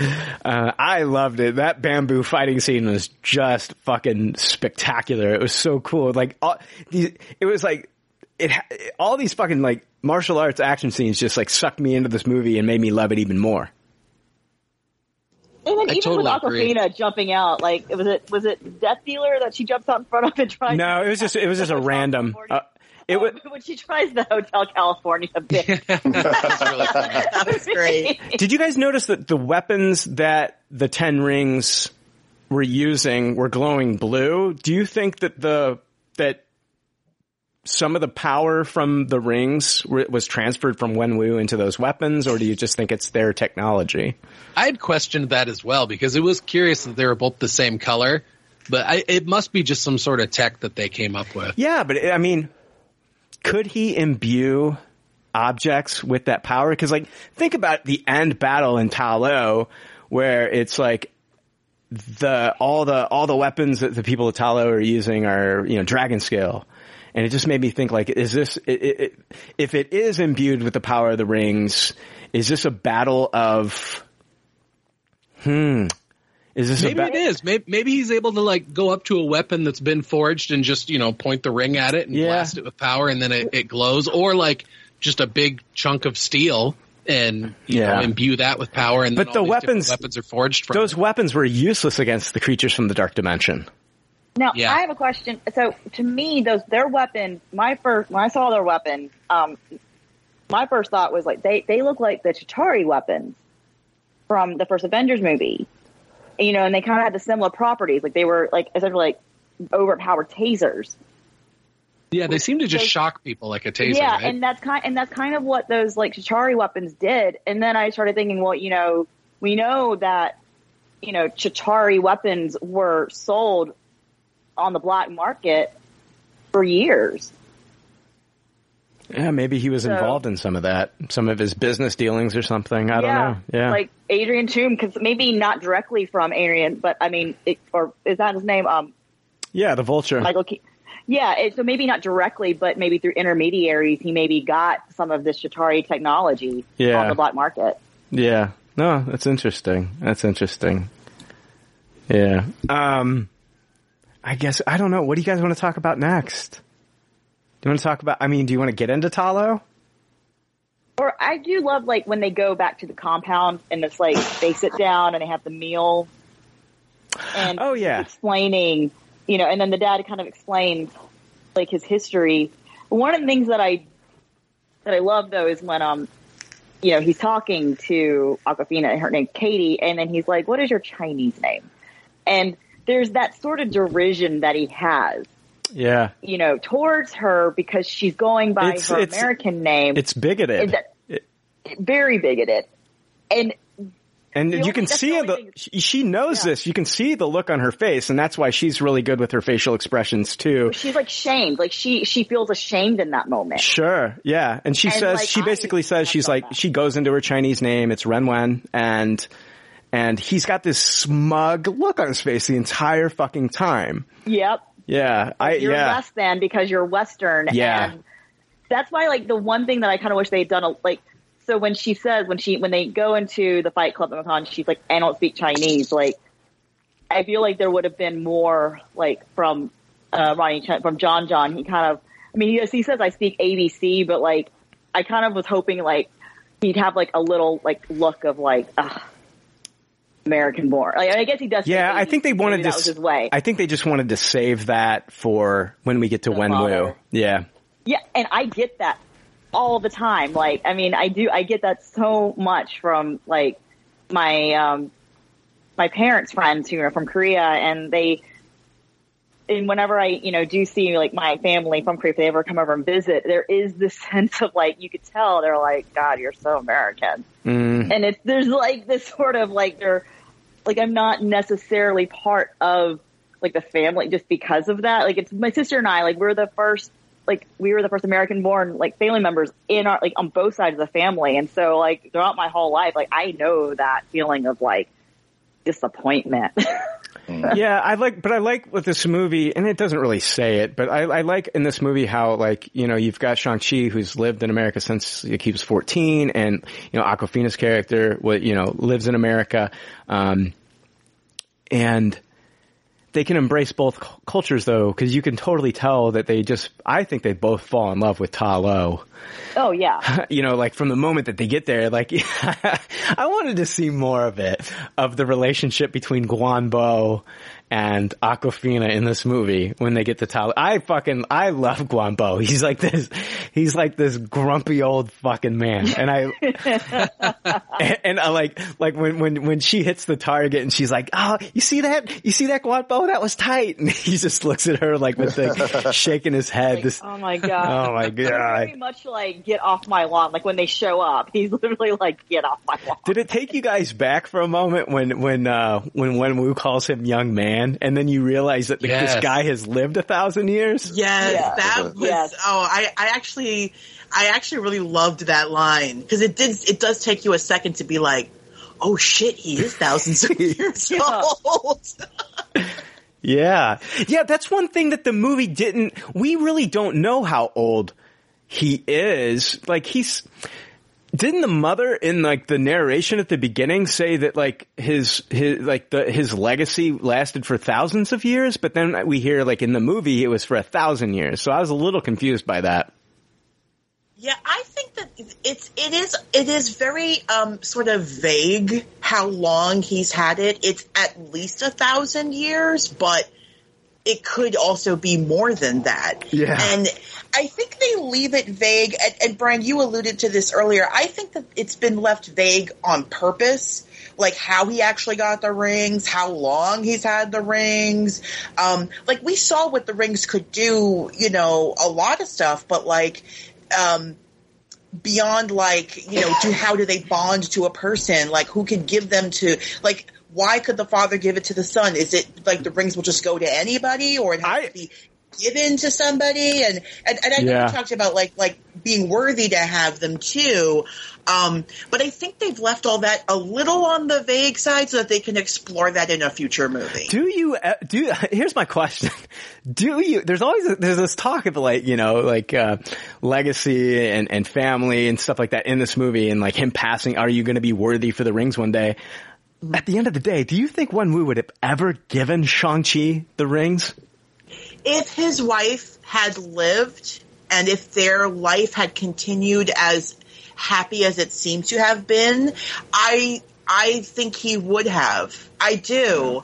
Um, I think you could make an argument for the other side of that. I think you could easily make an argument of like he might at the last minute seize them back and be like, "No, I want this power for myself." After all, like I think you could also see that, but I think But it never felt like there was going to be any future training of him like using the rings. Like they felt like they were going to be in that box locked away and that's it. Like we're That's kind of what I thought too. Like it was like a past, like 'cause for him, I think the rings represented a time when he was a domineering, like I get warlord, right? Like he did a bunch of bad Yeah. shit, and all he wanted was domination, and then he meets his wife, who you know, and he realizes there's more living for.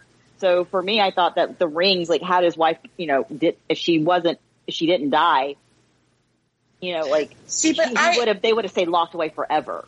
I, I could have seen him waiting until he felt like maybe his son was old enough to be like, okay, now I'm going to start training you and show you the power of these rings.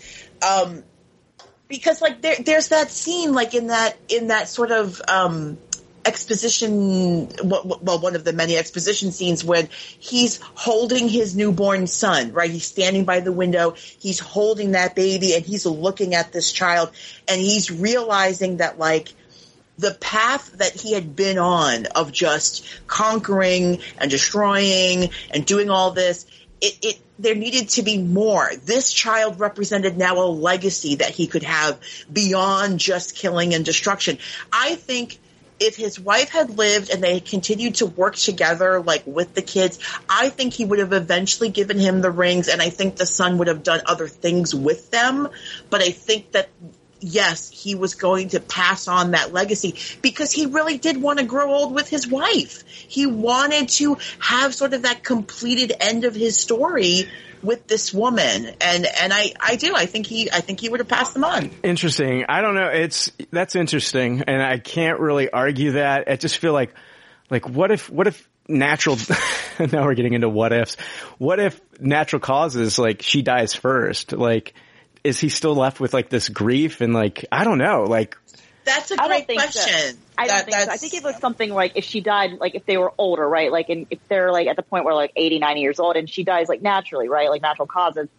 I think at that point it's like, but because they were still both so young and it, she was, and she was murdered essentially. Like it was Yes. unexpected. It was, and she was murdered in a brutal fashion, you know, whereas if they were able to grow all together, that is something that you Yeah. can deal with It- better. It's Yeah. also his past coming back to bite him in the ass that Yeah. got his wife murdered. Mm-hmm. Right? He he was off at like Trader Joe's or whatever buying groceries and, and she he comes home with like Trader Joe's bags or something.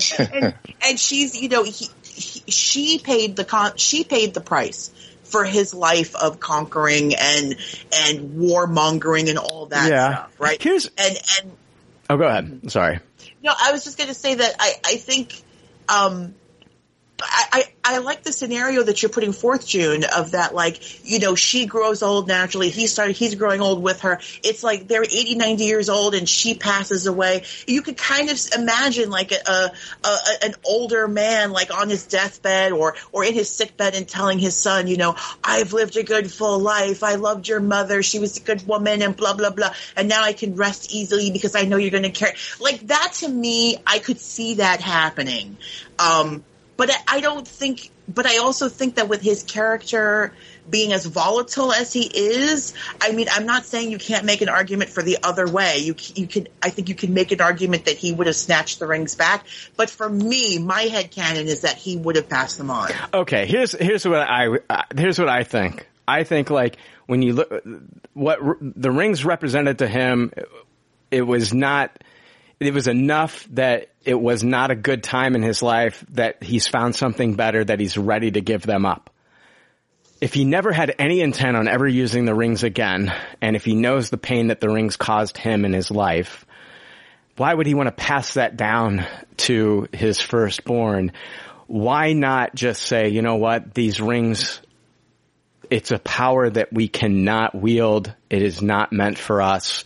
Why not just take the rings, uh, to Ta Lo and leave them there with the people of Mm. Ta Lo and have them, you know, be like the protectors of the rings so that it never gets into the hands of somebody else that's going to use it for just domination and taking over civil, you know, like civilizations and, and, and like we saw him like with the rings, like he's going to France and fucking, uh, you know, fighting French soldiers and throughout time just been building like this huge fucking, uh, uh, a world dominating 10 rings.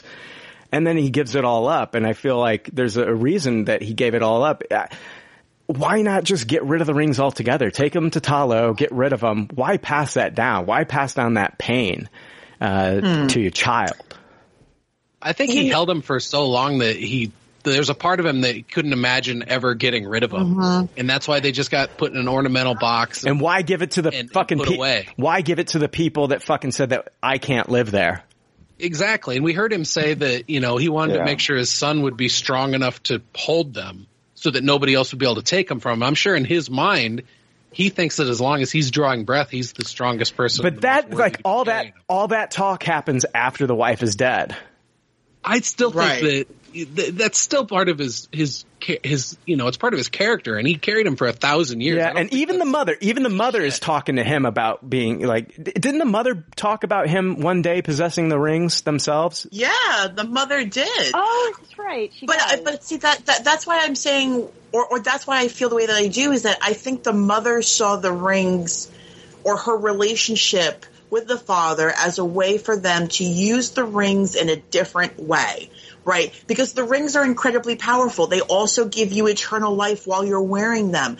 Imagine the good that somebody could do with that power to build up an army or to build up resources. You could end world hunger. You could end, you could end the problems of people having access to clean water. Like you could do good things with them if you chose to. He just chose to use them to conquer and gain power and money. Mm-hmm. Yeah, that's the oh, story that I want. I want to know why when Wenwu went down this path. I want to know, and I think that goes into who he was before he got the rings, and I think the Right. the reason he got the rings was a shameful reason. I don't think that it's a good thing uh, that happened. I, like I said, I don't think he went through these trials and and earned these rings in like this uh, ceremonial and just way. I think he earned them in a shameful way, and he was never worthy of the rings. And I don't think Shang-Chi was worthy of, ring, of the rings until we get to the end of this movie, and he's fighting on the right side of uh, uh, on the right side of justice here at the end. So Yeah, I would I would love to see how Wenwu got the rings. Yeah. I think that is a huge, you know, the, the movie really does yada yada over it, but I think that there, there has to be a plan to go back and talk about that and explore that deeper. I think, I think you're really onto something, Brian, with him getting it in a, in a shameful way and then never really being worthy of them. yeah. Um, yeah, I think there's a, I think that there's something there with that, and I'd love to see that story. His wife doesn't even know. His wife doesn't even know. I, I think he's sh- ashamed of how he got him, and he doesn't want to. Yeah. That's not that's not pillow talk between him and his wife. Like, oh yeah, I took him off a I took him off a dying celestial being. You know. Yeah.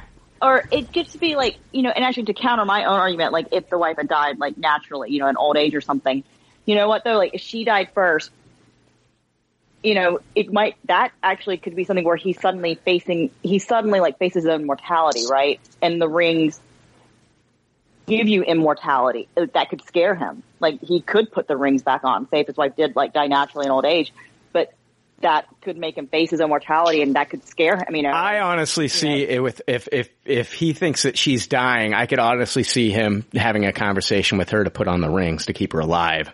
Oh yeah, that too. But also mm. keep in keep in mind that you know this guy was you know the quote unquote Mandarin, the the terrorist. He had all those debts. It's like you have to kind of keep your weapon handy in case it, your past comes back to haunt you like it did. Yeah, yeah, yeah, yeah. Let's uh. Speaking of him being the Mandarin, though, the Trevor Slattery stuff. Okay, so do you guys? Did you guys watch? I'm sure you did. The one, the Mar. They don't do these anymore. It's but the remember one they did shot. The Marvel one shot. Yeah, Hail, uh, it, was, it was called Hail to them. it was called Hail to the King, and it, and they just uh, last week put it on Disney Plus for people to watch. Oh, they did. Yes. Okay, because I watched it a while ago, but I do remember like that's where you see them breaking Trevor Slattery like out of jail.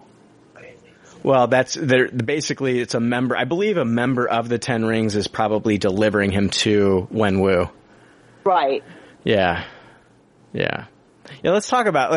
Let's, I guess let's talk about. Like, we're in uh, Wenwu's compound and we get introduced to Trevor Slattery. Like my audience went. My first audience that I saw this with uh, went fucking nuts when we saw him. Um, Same. I knew. I I knew he was going to be in the movie because uh, um, Handy Greg actually sent me like some pictures that had been removed off the internet of him in Ta Lo, so I knew he was going to be in the movie, but I didn't know to what capacity. Uh, but uh, no reaction in my theater. By the way, I was the only person. my third experience, June, when I saw it in 3D, nobody Yeah. did a fucking thing. Like, It was only me though. I was the only person. This was like Thursday night. Like this is like the opening night, and not a single per. I, I was the only one. Like I laughed out. I went, "Oh my god!" and I laughed out loud, and like silence from everyone yeah, else. my uh, oh my, I would not trade my uh, advanced screening experience for anything in the world. My crowd was amazing. You could tell like everybody here was like MCU nuts and they got every joke. They got every, you know, like when the, at the end when, when we hear, uh, Banner's voice and then they, sh- you know, pan over to Banner, people lost their shit. All I, I was like, oh, I heard gasps. It was, it, it was awesome. And then when, and then when they showed, none of that. then when they showed Brie Larson as Captain Marvel, my everybody was like, "Holy shit!" It was just like it just got amped up even more. We were just like, "Holy fuck!" We knew something huge was happening here. I I wouldn't trade that experience for the world. So it was very oh, cool. Oh, you're so lucky because most of my actually, I mean, again, there were only like 50, 60 people in the theater. Most of them actually left when the movie ended. I was so I was like, clearly you guys are not MCU because like I mean they I'm like hello mid credit scene post credit scene like most Yeah. of them left. There were only a few people who stayed, and even those who stayed like no reaction to Bruce Banner, no reaction to Carol Danvers, like nothing. Yeah, I was kind of like I was at an theater. I was at an advantage like the second time I saw this movie because like I I'm there and I'm also waiting for like these key moments to happen and I'm waiting for like these reactions of people and people let me fucking down so Mm-hmm. hard. I was let down. Yeah, you- I was like, Yeah, you, you can always tell when you're in a, a group of MCU fans or not. Yeah. Oh yeah. Like my Endgame crowd was uh, incredible on opening night. But yeah, we get Trevor and and then we get Morris, and I love I love Morris so fucking much. Um, uh, Morris is actually uh, you know he's called a chicken pig by Awkwafina, uh, Yeah. but he's actually a, a Dijiang. It, it's pronounced I think Dijiang, and um, it's a, a chaos creature from Chinese mythology. And um, they look different in some drawings and things like that, but I love the way they did Morris in this movie, and I love that. so cute. I love so cute. I was put back. I was. I was. I at first I was like, "What the fuck is this thing?" I was kind of taken aback because like I was like, "Oh my god! Like where does it start and where does it end? Like what the fuck is going on here?" I didn't know what the fuck I was looking at. Like it I was like, "Is that its butt? Is that its butt? Where's its face?" I I was like, "This thing is disturbing." I was disturbed by it. It was like an H.R. Giger design that he tried to make look like a Care Bear or something. I was like, I didn't know what the fuck was going on here. But once it started to like communicate with Trevor, I was like, I love this fucking thing. And, um, you know, like e- even the part when they're right before they get into the entrance of Ta Lo and he's like talking about how, you know, how can, how can we understand this creature from another realm and like its, its, its intricate ways and all this shit. And he's like, Oh, you can go now. You can go now. I was like, I was, I was like, oh, and Trevor, Trevor, when he's talking about like his love for acting and how he saw Planet Oh of the Apes and how, how they Oh taught, God. and how they taught the apes to ride horses, I was losing my shit. If they could do it, if if they could get apes to do it, I could do it too. But you know what's great about you know what's great about that whole scene is he's telling this insanely ridiculous, stupid story, and Awkwafina's just like, "Yeah, dude, you found your passion and you pursued it. That's great." She's so supportive. Well, that's like, yeah, that's been, that was kind of like her character story arc throughout this. Like, she doesn't care about the asinine bullshit he's spewing here. It's more of like what, you know, the whole point behind it is. I love it's it. just great that he thought that they taught the monkeys to act and to ride. Like that's just, that's just, it's just the best. I also love, I also, because as he's talking about it first, though, you think like he's in awe of the effects, right? Of the costuming and the makeup and Yeah. everything, and then it just devolves into stupidity. You're like, wow. I also love it when like they're going through the entrance. they're going through the entrance and Trevor keeps saying, stay in the pocket. Stay, stay, stay in the pocket.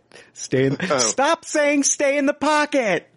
I, I, I, uh, I kept thinking like if there's a Shang-Chi video game and this is a level, you're gonna keep hearing Trevor say, stay in the pocket. Yes. Stay in the pocket.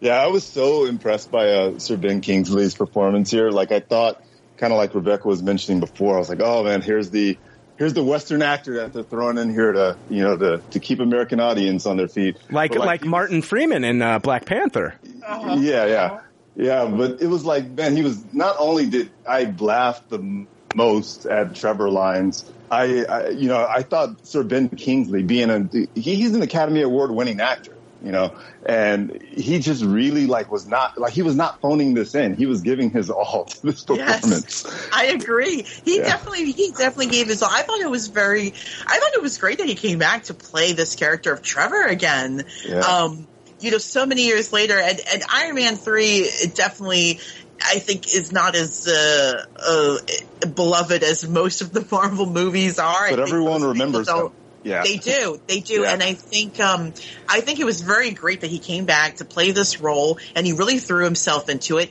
And I feel like the movie never overused him. I, that, that was my fear. When he showed up in the film, I thought they were going to overuse him and make him like the comic relief. And I'm like, we already have Awkwafina. Like, she's great in what she's doing. Like, we don't need this guy. But it was just enough for me that it, it just, it, was never over the top. I'm gonna. Add, What's so funny is that what's so funny is when I hear you guys like I've heard like all of like people on PCL talk about like that moment in Iron Man three when you realize the Mandarin Trevor Slattery and that it's just he's a paid actor and how disappointing that was. But for me as a non comic book reader, like that was really funny stuff in Iron Man 3. Like I actually really liked that character in Iron Man 3, but I didn't have that background. Here's here's my question. I, I want to ask this question. I want to get your answers, and then we're going to take a break. I feel like you guys might want to take a break here. Um, my question is: Does this movie, coupled with "Hail to the King," um, does this make Iron Man 3 a better movie for you? And I'm going to say this. It makes me, I haven't revisited Iron Man 3 since I watched it the two times I saw it in theaters, uh, eight years ago. I, I'm going to watch it again eventually. Uh, I was let down because it's like Iron Man's biggest villain in the comics and then they turned it into this joke does this redeem all that? It for me halfway does. It halfway does because we'll little ne- bit. Cuz here's the thing, we're never going to get to see like Wenwu versus Iron Man, which I would have always loved to have seen something. For one second, like. I thought that Tony Stark was behind the Iron Gang somehow. Uh, just for a second, I thought they were going to tie that in. Yeah, Um, yeah. But yeah, Does it does it redeem? And maybe it doesn't need redemption for you because June. Uh, it sounds like she enjoyed Iron Man three regardless. But for those of you that I want to hear from those of you that weren't that were kind of let down by the the Trevor Slattery actor reveal in Iron Man three. Did this? Uh, did this make Iron Man 3 a better movie? Joe, I, your thoughts? Did you like Iron Man 3 to begin with? Did this not really do anything? Iron Man 3 is my least favorite of the Iron Man movies. Um, I, I wasn't like flat out in, insulted by the, the switch out of the Mandarin actually being an actor named Trevor, uh, because I just wasn't super familiar with the source material from the comics. But it, it did feel like they played it off more of a, as a joke and I, I, I don't know. There was just certain elements of that movie I didn't like, but but the way that they took Trevor's character in this, it makes me like that part of Iron Man 3 more. And so overall, it does raise that movie up for me a little bit. There's still other problems that I have with that movie. It still doesn't make sense to me that he blows up all of those suits and then the, all those suits could have been really handy in Age of Ultron. the reason that they the reason that they blew up all the suits is because they did not have Robert Downey Jr. under contract right. under contract for future films, and so they wanted to tie up all loose ends um, eh, just in case they could not get him signed to more films. But that That's was kind right. of I remember you overblown, saying though. Like I get that, like if you're not sure if you're going to get RDJ going forward, I feel like that was kind of over the top, though, trying to like they just didn't well they up. didn't want it to be they, listen they didn't want it to be um i said listen like a damn damn you listen to me. Um, i hate it when i do that and i apologize when i do that to people. It's it's a bad habit of mine. But anyway um they did it because I don't think that they wanted to use those suits in future storylines where like villains are like, ooh, let's try to, you know, uh, bust into, uh, Iron Man's, you know, uh, compound and, and take, uh, the suits, or they didn't want the government to, to go in there and, and maybe Tony was worried about the government, you know, you know, Ross or, or, or somebody trying to get access to those suits. I just think that they don't, they did not want to make that part of the future MCU storyline, so they just wanted to say, you know what, if we can't get this guy back, we're just going to separate ourselves from Iron Man and just blow the fuck out of this thing and get rid of it. Yeah. Yeah, and, and all that makes sense. I, I guess I totally forgot all that stuff with it. Uh, but just in term of, of in terms of Trevor's character, I, I liked it a lot, and I'd be open to seeing him, you know, float into a future movie if they could somehow do it But I also feel like him and Morris are now like a package deal. Oh God, and I- yes. I wonder if Morris will speak for him and he'll get to stay in Ta Lo. oh God, I oh I would love for Trevor to just like live in Ta Lo. I feel. Oh my god, he'd do little performances for them. Like he'll be there, like you know, like he'll just put on little, little plays. Yeah, but we won't get to see Guang Bo roll his eyes at everything that he does. I know. Rebecca, did this? Yeah. Did this? Oh, go ahead. No, go ahead, Tristan. And I was just gonna say, I laughed audibly when uh, the battle was coming, and they show frickin' Trevor standing there as if he's gonna be of any assistance to anyone. Yeah, and then he just lays down dead. that got such a huge laugh. In my Yeah, yeah. E- Every theater experience I went to. Morris rolls over on his back and pretends he's dead. Yeah, yeah. When he, when he plays possum, like my whole theater loved that. Um, but uh, Rebecca, did did this do anything to like redeem Iron Man three in your eyes? You know, I'll, I don't know if I would use the word redeem, but I, I will say that the second that this movie was over, I turned to my sister, who I saw the movie with, and I said, well, now I want to rewatch Iron Man 3, which I have never said in all of the years since Iron Man 3 came out. So, I, I mean, d- did it, it made me want to revisit the movie, which I hadn't done in ages. Yeah. So, I mean, it, in I, I don't know if it says it redeems it, but it, it does make me want to go back and revisit that film and look at Trevor's performance now um, through different eyes and to Yeah. see what it will do. It I don't know if it'll redeem it because there is a I think in my opinion a lot wrong with that movie, but I think it may redeem a little bit of the Mandarin Maybe stuff. maybe the word uh, enhance your experience. Maybe that is You like know, better. I feel like it may do that. I, I, I think it'll do that for me, Yeah. um, personally. But I, uh, I do think it was very clever to mention early, earlier on about, you know, how he's had many names and he mentions the Mandarin. And of course, in your mind, you go, oh God, Iron Man 3. And then they show you Trevor, like in the next couple scenes. It's, I think it's a great move. Um, and then yeah, so I, I actually want to go back and rewatch Iron Man three. So I, I'll be doing that in the in the coming coming days and and see how it enhances my experience. Hopefully. And before we take our break, Tristan, what did I mean? What are your thoughts on Iron Man three, and did this maybe enhance your experience? You know what? I've only seen Iron Man 3 one time, um, 2013, and it was, you know, it was fine. Like it wasn't a film that I wanted to watch over and over again. Um, it wasn't also a film that I hated because of the Mandarin reveal, but I think that I was a little let down that we never, I, I think part of that let down experience was based on the fact that I thought we would never see the Mandarin. So the fact that we do get a, you know, fully realized version of the Mandarin somehow in this film definitely helps. Yeah, I, I and I know people thought I was crazy, but I, I always thought that like you know the Mandarin is kind of like, and I know like Iron Man was like a B level character in the comics, and like you, it's hard to compare like you know Iron Man Mandarin to the dynamic between Batman and Joker. But I always felt like if you are going to do that, Mandarin was definitely Iron Man's Joker. And in this movie, it's like basically if you had a Batman movie and you find out by the end of the movie, Batman's been battling Joker and it's not Joker, it's just some random sociopath that happens to take on the mantle of Joker and is fooling us the entire time. And on top of that, you really enjoyed the performance of the Joker up until that big reveal, which I loved the performance of Ben Kingsley when he was like what we thought the Mandarin was in the Iron Man 3 movie. Like when he's blowing up his house and shit, I'm just like, holy fuck, man, this is insane. Like Iron Man, this is, yeah, this is a villain that's really going after Tony. And I loved it. And then when they pull the rug out from underneath us, I was just like, man, it just pissed me off. It pissed me off that, that, that, that, that they did that.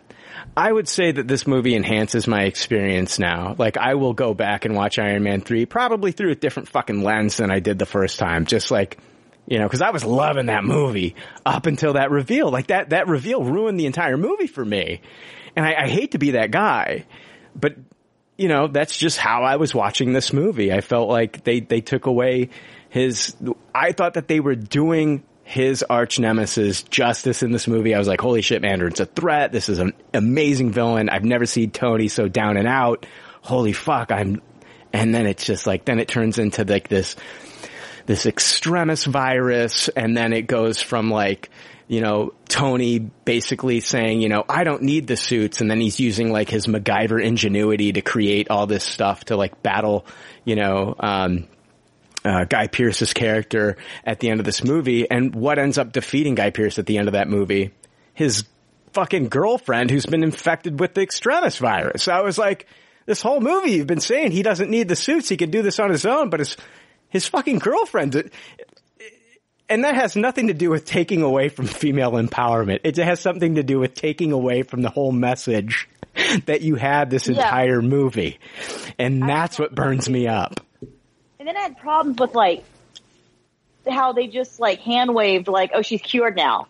Yeah, like, yeah, and, like, yeah. just, Like in that one minute, like narrate, like narrated, like end monologue thing where he's like, "Oh yeah, I took the shrapnel out, got surgery.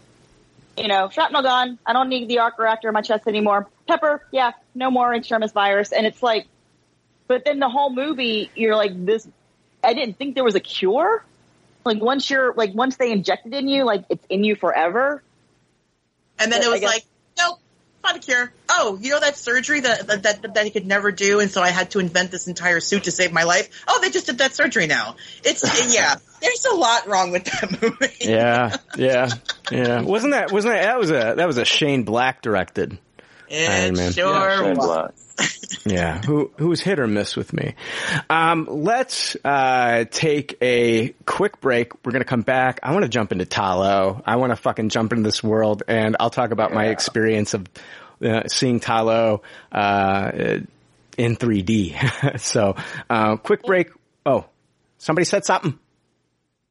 I said cool, Oh, cool. Rebecca said cool. cool. All right, we will. We'll be right back. Hi, I sound like Morgan Freeman. I bet most of you do some online shopping with Amazon. It's just so easy. I myself logged in today to buy adult diapers. No, I'm not embarrassed. I have zero shame, and I really don't give a fuck what you think. I'm at that age. You'll get here too one day. And don't think that you won't, you naive asshat. One day you too will be just like Jamie Lee Curtis and shitting your body weight in denim yogurt and the next thing you know you'll be on Amazon ordering adult diapers saying, holy shit, that freckled face fucker was right. Anyway, the whole point of this is to tell you that popcultureleftovers.com has an Amazon shopping link. What that means is when you click on the link from their website, it helps the show. It doesn't charge you extra at all. You just shop like you regularly would, and Amazon takes care of the rest. It's easy and convenient. Just like these diapers. I literally blew up this diaper while recording this ad. Hashtag truth.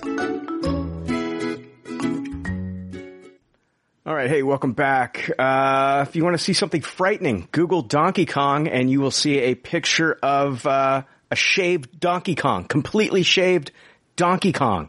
One of the first things that pops up. It's frightening as hell. Has nothing to do with Shang-Chi. Just wanted to let people know that somebody took the time to completely shave Donkey Kong and it is frightening. It looks like Homer Simpson on steroids. Nude. Do with that what you will. Do with that what you will. I like to say stuff and get zero reaction from people. Just like take them. I thought we were talking about Shang-Chi. You're talking about a completely shaven, uh, Donkey Kong. It is weird looking. I think some people thought we were going to go into one of our Manscaped ads. That is not happening right now. Interesting choice that he keeps the tie on. Though. He keeps the tie on, and I love how they put the they put the black bar around his dick. It's it's a pretty short bar too. So Yeah. sorry, Donkey Kong. yeah, it is. No wonder It's- he's so angry. It's not going vertically; it's actually going horizontally. So, They should have done it vertically, like shirtless bear fighter. uh, Donkey Kong is a grower, not a shower. So, Guys, uh, I want to jump into our first experience of going into Ta Lo, and I'm going to say that once we were in Ta Lo, this is like the 3D was really cool, but like the 3D, like in my third viewing when I saw it in 3D, the 3D really popped in Ta Lo, and it was fucking beautiful. Like, I think like you know in the advanced screening bonus episode, I, I said you know like it it did. It kind of like made me. I remember like the first time I saw this is insane, but I remember the first time I saw Jurassic Park and seeing like the dinosaurs and shit. This was not on that level, but it was really fucking close. Just seeing like these, you know, mythological Chinese creatures come to life. You know, we see the the nine-tailed white fox, the Huli Jing. We see the the foo dogs, which we'd seen in the trailers, and they look incredible here. And I love seeing them. We see the vermilion birds, the like they're almost like phoenix birds um, the uh, Longma, which is that uh, horse dragon that stops in front of their, you know, razor fist. Loved those. I loved those too. The facial expressions and and even like when you're watching it and like you know they they they they're laying down and then they stand up and they make they look like horses. They just they sound like horses and watching them run away. It just was so fucking cool. It makes you like did they do motion capture on horses to do this? It was very fucking cool. Like Um, the little two-tailed dog, the little the white dog with like the two tails. no, they had and nine puppies. tails. Those were those were the Huli Jing, the the nine tailed Okay, white yeah, foxes. They, it had puppies. They were cute, and I wanted one. Yeah, I went to petfinder.com and I could not find any, I Jim. know, so sad. I want one. I know. And anytime that I post about wanting one, uh, people think I'm a crazy person. I also want, I also want, I also wanted a pet Mogwai as a child, June. Oh. Just saying. I wanted my own Gizmo as a child. I had a I stuffed gizmo. Yeah, we had a, we had a Lhasa Apso named Timmy. And he, when you put his ears up, he looked like Gizmo. Oh, so cute. and uh, oh, I don't want to get into that. It's a sad story. He ended up drinking paint thinner and passed away after two Oh years. no! Oh God, yeah, it tore me up. Um, yeah, but uh, all the creatures in Ta Lo, uh, just fucking incredible, and like it doesn't stop there. I love it when we get to the Great Protector and we see um, the Great Protector, that that dragon, and uh, uh, I, I everything about Ta Lo, just the look, the the buildings, the structures, the the um, you know the the the lake that they have there, um, their way of life. Like I was like I was ready to give up everything and like live there. I was just like, I would give up, I would give up social media and Wi-Fi and I want to live in Ta Lo. I was thinking to my, I'm not even kidding you. I was thinking to myself when I was watching this movie, yes, I would give up everything to live in this village. There's just, I, I feel like the people that live in Ta Lo are just connected to that world. And guys, it's in another dimension. This is not part of Earth. Like when we see them, once they, once they go through, you know, uh, Trevor and Morris guide them through the pocket to get to the entrance and then they go through the waterfall.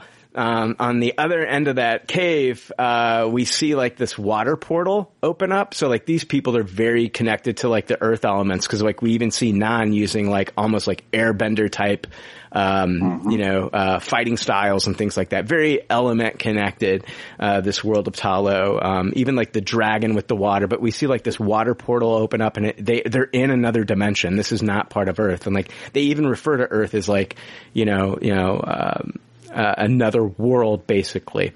Um, yeah, but we learn like this whole story about, um, the uh, the Dark Gate and I guess this Mega Soul Sucker, and they take us through like uh, um, this story about like how they had battled it before, and uh, the tide was turned when uh, the Great Protector from their world battled uh, the Mega Soul Sucker, and then you know pushed him back through the Dark Gate, and they put up like the the the dragon scale um, uh, wall to to keep them out. Um, how how much is this going to be a big part of the MCU going forward? This dark dimension. Do we think like maybe whatever we experienced here in the dark dimension could be like a maybe a future villain that we see set up maybe in the Doctor Strange multiverse of madness or something like that? I think it's possible that we do see something resurface outside of the Shang-Chi franchise. If it does show up again, it's probably going to be Doctor Strange because he's the one that would have access to that realm. Um, maybe even possibly, I mean, we're probably going to get into this later, um, you know, as far as the post-credit scene is Yeah, yeah. concerned, but, but yeah, I mean, it, it, it might even be setting up implications for future Avenger level threats as well. I agree. Yeah, we'll talk about that when we get to the to the mid credit stuff. But like, Because isn't the Dweller in Darkness con- uh, connected to like Nightmare, which was one of the the the villains we are kind of tossing about in WandaVision in well, theories. Nightmare. You've got uh, um, what's it? Uh, Chthon, um, uh, Shumagorath. I mean, they're all kind of connected. Yeah. And we've been seeing so much stuff that looks like Shumagorath and What If. Mm-hmm. So it feels like they're really priming us for these big other dimension villains like that. So we'll probably definitely see more of this dark dimension. Yeah, and there's there's huge. con- We'll talk about this later. There's huge connections with uh, Doctor Strange and Shumagorath in the comics. So, but we'll we'll talk about all that stuff a little bit later. You know, if it comes up in the mid credits. Um, but what did you guys think of Ta Lo? I, I I absolutely fell in love with this world. Like they've just knocked it out of the park. Like I wanted to spend more time in Ta Lo, and like we're getting a you know a Wakanda series on Disney Plus, and I was like having the same thoughts here. Like I want more of Ta Lo. I love Ta Lo. I want to see more of this world. Fell in love with Guang Bo. Guanbo gets his soul sucked out, and that fucking that gutted me. I loved Guang Bo. Um, but Hey, Brian, would you live in Ta Lo for the rest of your life, give up everything if your job was just to clean up mystical shit every day? Mis- like mystical, like fucking like Myst- uh, turds, mystical creature shit. mystical Yeah. turds. Dude, I You got would like a giant pooper scooper for the foo dogs. I would be, I would take that on with the passion that Adam Sandler t- character took on in The Water Boy. I would treat cleaning, I, I would, I would treat cleaning up fucking mystical creature shit. I would take it to the next level, man. I would actually use like their shit as like, you know, fertilizer to make the food and shit like that that we eat. And everything. I would take it to the, we would be living in huts made out of fucking longma shit, that horse shit. It would be, it would be, yeah. No, I, yeah. I, I don't, that's a tough question, Tristan. I don't know if I, if my leg, I don't know if I want my legacy to be the guy that fucking cleans up after the animals in, in dog Ta Lo. Yeah. But what if it's like, you know, American Dad, like when Roger takes the shit, it's like a gold, like jeweled thing. Like one of those mystical creatures. Chances are it's just shit, June. I'm just saying. like, you know, I would say, I would, say- I would say strong possibility it's just poop. I mean, they are mystical creatures. They could be something else. I, what if it's like a Cadbury egg? Something something pleasant. Again, I think it's just going to be shit. I, I don't, I, Negative Nancy. I was trying to put a positive spin on your new job, but you know, I feel like the it, right writer, we can have some fancy shit. I feel like you guys are just going to try to sucker me into a lifelong uh, existence super scooper job. of of of of, of service, be, cleaning up uh, mystical animal shit. Is what I think. Brian, yeah, shit, shit work is always shit work, even if you're in paradise. it it tastes like candy, and then I eat it, and I'm like, "Ah!" Almost choked on Rockstar. Thank you for that. You're welcome. I'm drinking the Rockstar as well, sir. Oh, I don't like Nice. I don't like it when they have these side conversations. Get back to Shang Chi, one star. All right, guys, we get it. We get it. You're you're you're fun. Can't wait to hang out with you, sir, or madam. Anyway, uh, let's see. Ma- who says madam? All right, let's see. I love Ta Lo. I'm, I'm guessing you guys all loved it as well. Yes, very gorgeous. Yeah, just breathtaking scenery. Um, Oh man, all all those archways in the mountains in the distance, and just those those domed limestone mountains like that, and the colors really popped there as well. Yeah, it, it it looked gorgeous in in the 3D. I was like, I got to see this in 3D. That's why I was so fucking bummed. Yeah, I told you guys this off air, but like the second time I went to see it, I went to see it in 3D and the projector wasn't working. So I was really bummed. So I went back. I was going to see it the third time anyway, but it was it was gorgeous and um in 3D. Yeah, so we get to we get to Ta Lo. We, you know, they're basically uh, trying to send them away. Get back in your car and leave is what Guang Bo says. And then Nan steps up, played by Michelle Yeoh, who I thought was really good in this movie for the limited time she had. But uh, I thought she was really good playing the aunt of um, Shang Chi and Ling. Yeah. And uh, I, I really enjoyed like the the training montage um, when they're kind of like in that uh, um, arena, that little arena, that training arena that he had, and she shows him, you know, you know, open up the fist, and I thought that that was like a really like uh, a moment of learning for Shang Chi, and um, and and uh, I think that that was like a kind of like a uh, not a moment to soften him up, but I think it was um, I think it was a way. What do you guys take from that? I when she has him open up his hand. What did you take away from that, Joe? It's that he was fighting too much of his father's style. He was only he was only fighting as a, a means of attack, as Yeah. a means to to do violence. Whereas her, her mother's art, you know that that style that they use in Ta Lo, it was much more for defense.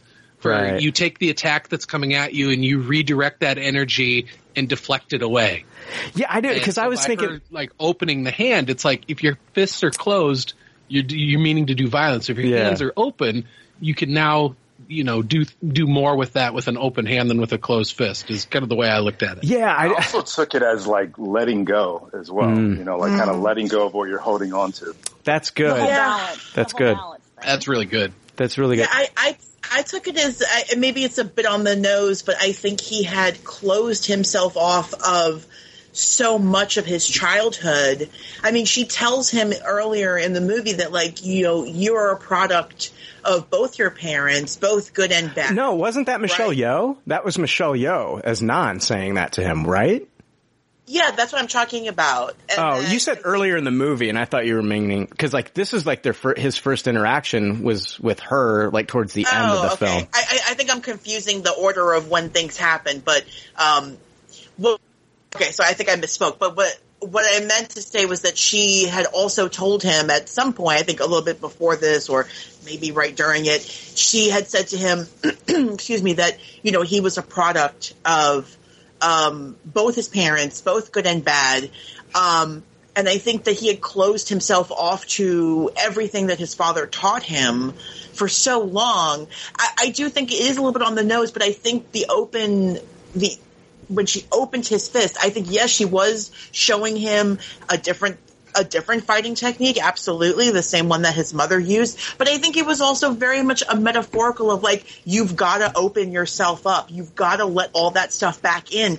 Even if you're, you know, I get that you're angry about it, but it's part of you. And until you accept that, you won't be a whole person. And I, I, I do think the, I, I, that's what I took from that scene. No, that's good. I wanted to know, like, because I, I kept thinking, like, I was using the wrong word in my head, like it's to soften him, and I like I don't like that. That's it's not softening him. I like what you guys are saying. It's it's a much more deeper uh, meaning. Him kind of like letting go, and I like that a lot. Um, yeah, so like let's I guess just you know when we shows up here. Um, but before that, uh, we we get to see the on death screen uh, on screen death of his mother, and uh, um, and you know uh, Shang Chi watches this all happen where the Iron Gang show up. This is a flashback scene, and like I don't know, man, it was fucking it was brutal to watch. Uh, we didn't get to like see the actual fight. We saw like the aftermath, and she kicked some major ass. There's a lot of guys left, you know, dead there on the ground, but there were so many there that they just overpowered her. Um, I love that little like that sweeping motion she does with her foot in the circular. Um, it reminded me of like uh, the Kill Bill movie, and then we also Yeah. see the same movement from um, from Nan uh, later during the training. But uh, I, I I loved I loved that. Um, but yeah, that that was a devastating scene. And we also learned that you know, yeah, he killed um, his mother's killer. That's something he did. He hid that from Katie, but he did that. And I actually like that. I like that that's how his story, because that's something I feel like that, that has a lot to do with his character growth. Like he knows what it's like to kill someone out of vengeance. Well, he could he could You know, he, it- could he could have taken that. that he always internalizes. You know, like it's a lesson that he will always internalize. Well, if he if he did that and he went back to his father, he would have just lived that same life.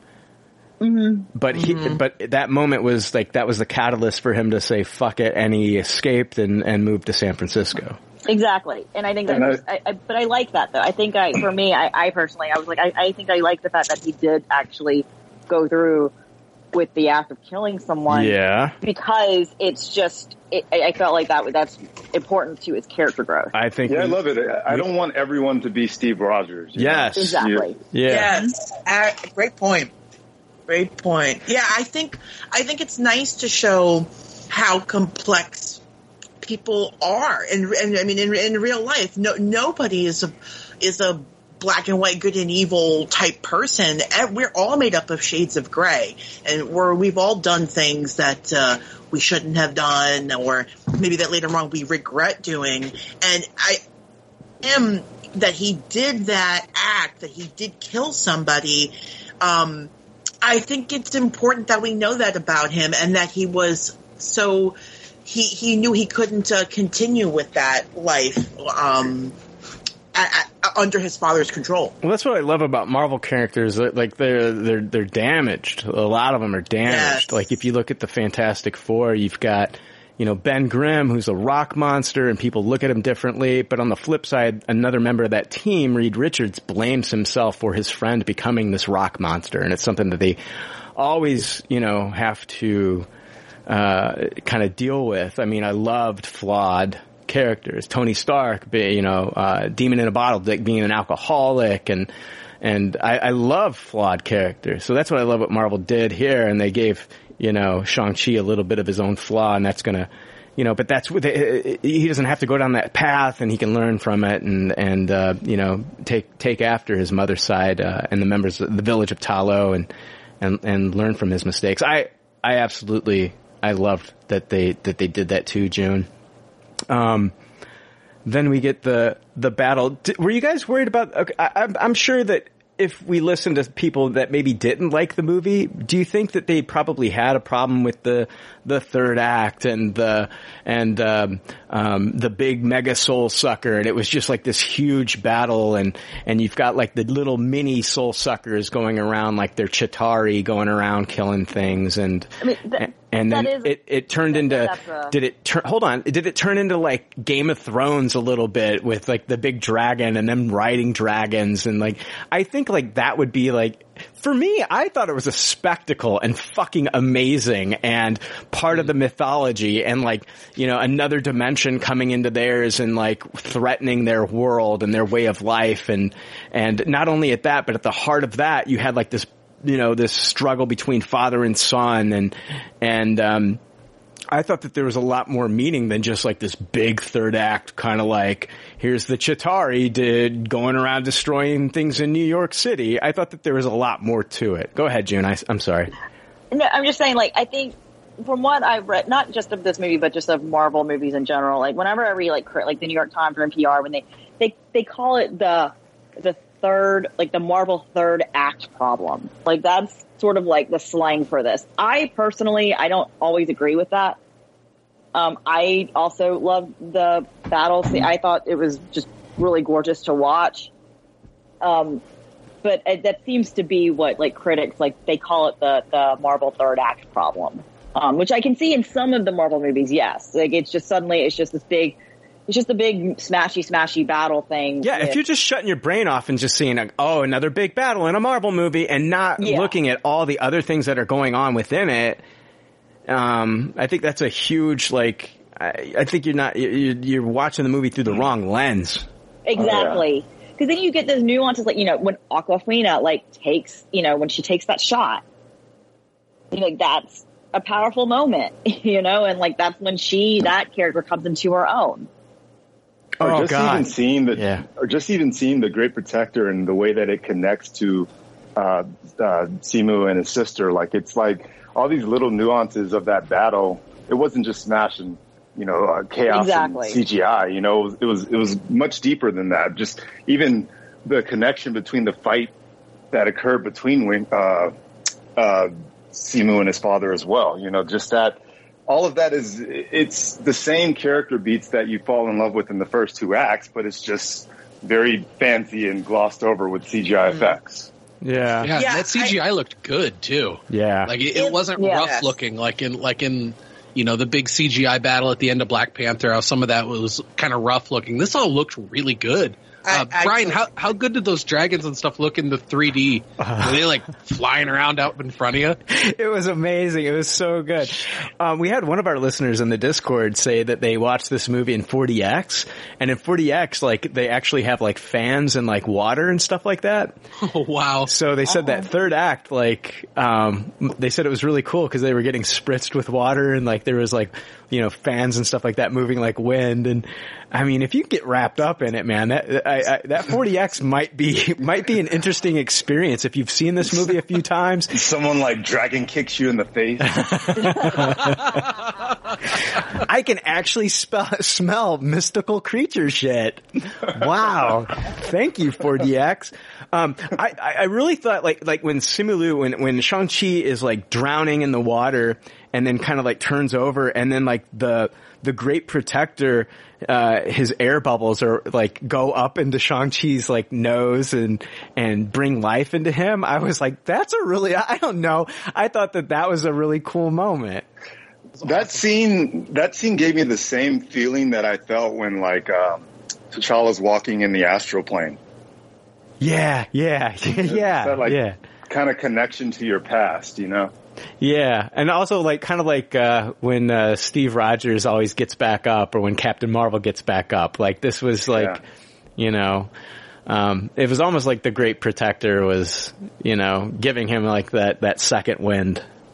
I Yeah. liked it. I dug it. I thought it was cool. And it, oh god, the water, like in the water and all the water bubbles in 3D looked really fucking cool. Um, but yeah, I loved, uh, I loved the Great Protector and Joe, it looked amazing on screen, like flying by. And even like when the, the, the little mini soul suckers are flying towards them and you see like their faces get closer, it looked like they were popping off the screen. Ah, see, I was supposed to see this in 3D yesterday, and you know, just circumstances, it, it didn't work out, so I ended up having to cancel my ticket about a half hour before the showing, and I. Because of COVID, it's not, they're not doing as many 3D showings in my theater. Like all, all of yesterday, there was one time. It, it was 4.30 or go fuck yourself. You're not watching this movie with us. Oh gosh. it just didn't work out. So I'm gonna try and catch another another viewing of it because I just imagined that that final battle looked so cool, and then hearing it, it that it did, I'm like, Yeah. "Oh, shit. Yeah, it was I'm very gonna have cool. to do this. I lo- oh, anytime that uh, um, Ling would use her uh, that rope where she had the dagger and she's flipping it around and shit, that looked really good on the screen. Especially Yeah. like when she's on the dragon and using it, when she's on the ground and using it, when um, she uses it to kill some of those mini soul suckers. Uh, when they're uh, all around the Great Protector's eye, that was really cool. Um, some really cool use of 3D in the movie. And, uh, yeah, if, if you can handle 3D, I know not everybody can handle it, but if you handle it, you can handle 3D and you like 3D, if you get a chance to watch this in 3D, I highly recommend it. It's a really cool experience. Was, Um, was anybody else really concerned for the Great Protector? Was it Yes, looking like yes. it was about to Yes. lose its soul. Like I was, I was genuinely upset. concerned. I was so upset. Can he summon the Great Protector? Do you think he can summon the Great Protector outside of Ta Lo? uh, it felt like all that magic was contained to Ta Lo. Yeah, That's what I, thought too. And- I was just like, to man, be- I feel like the Great Protector brings magic to Ta Lo. Like without the Great Protector, like his mom can't do that wuxia style of airbending Yeah. that she does. I was just thinking it'd be so amazing if he's, you know, out and about and he can just summon this dragon to just come. You know that dragon's gonna get pissed off one day and be like, "Dude, I have a life."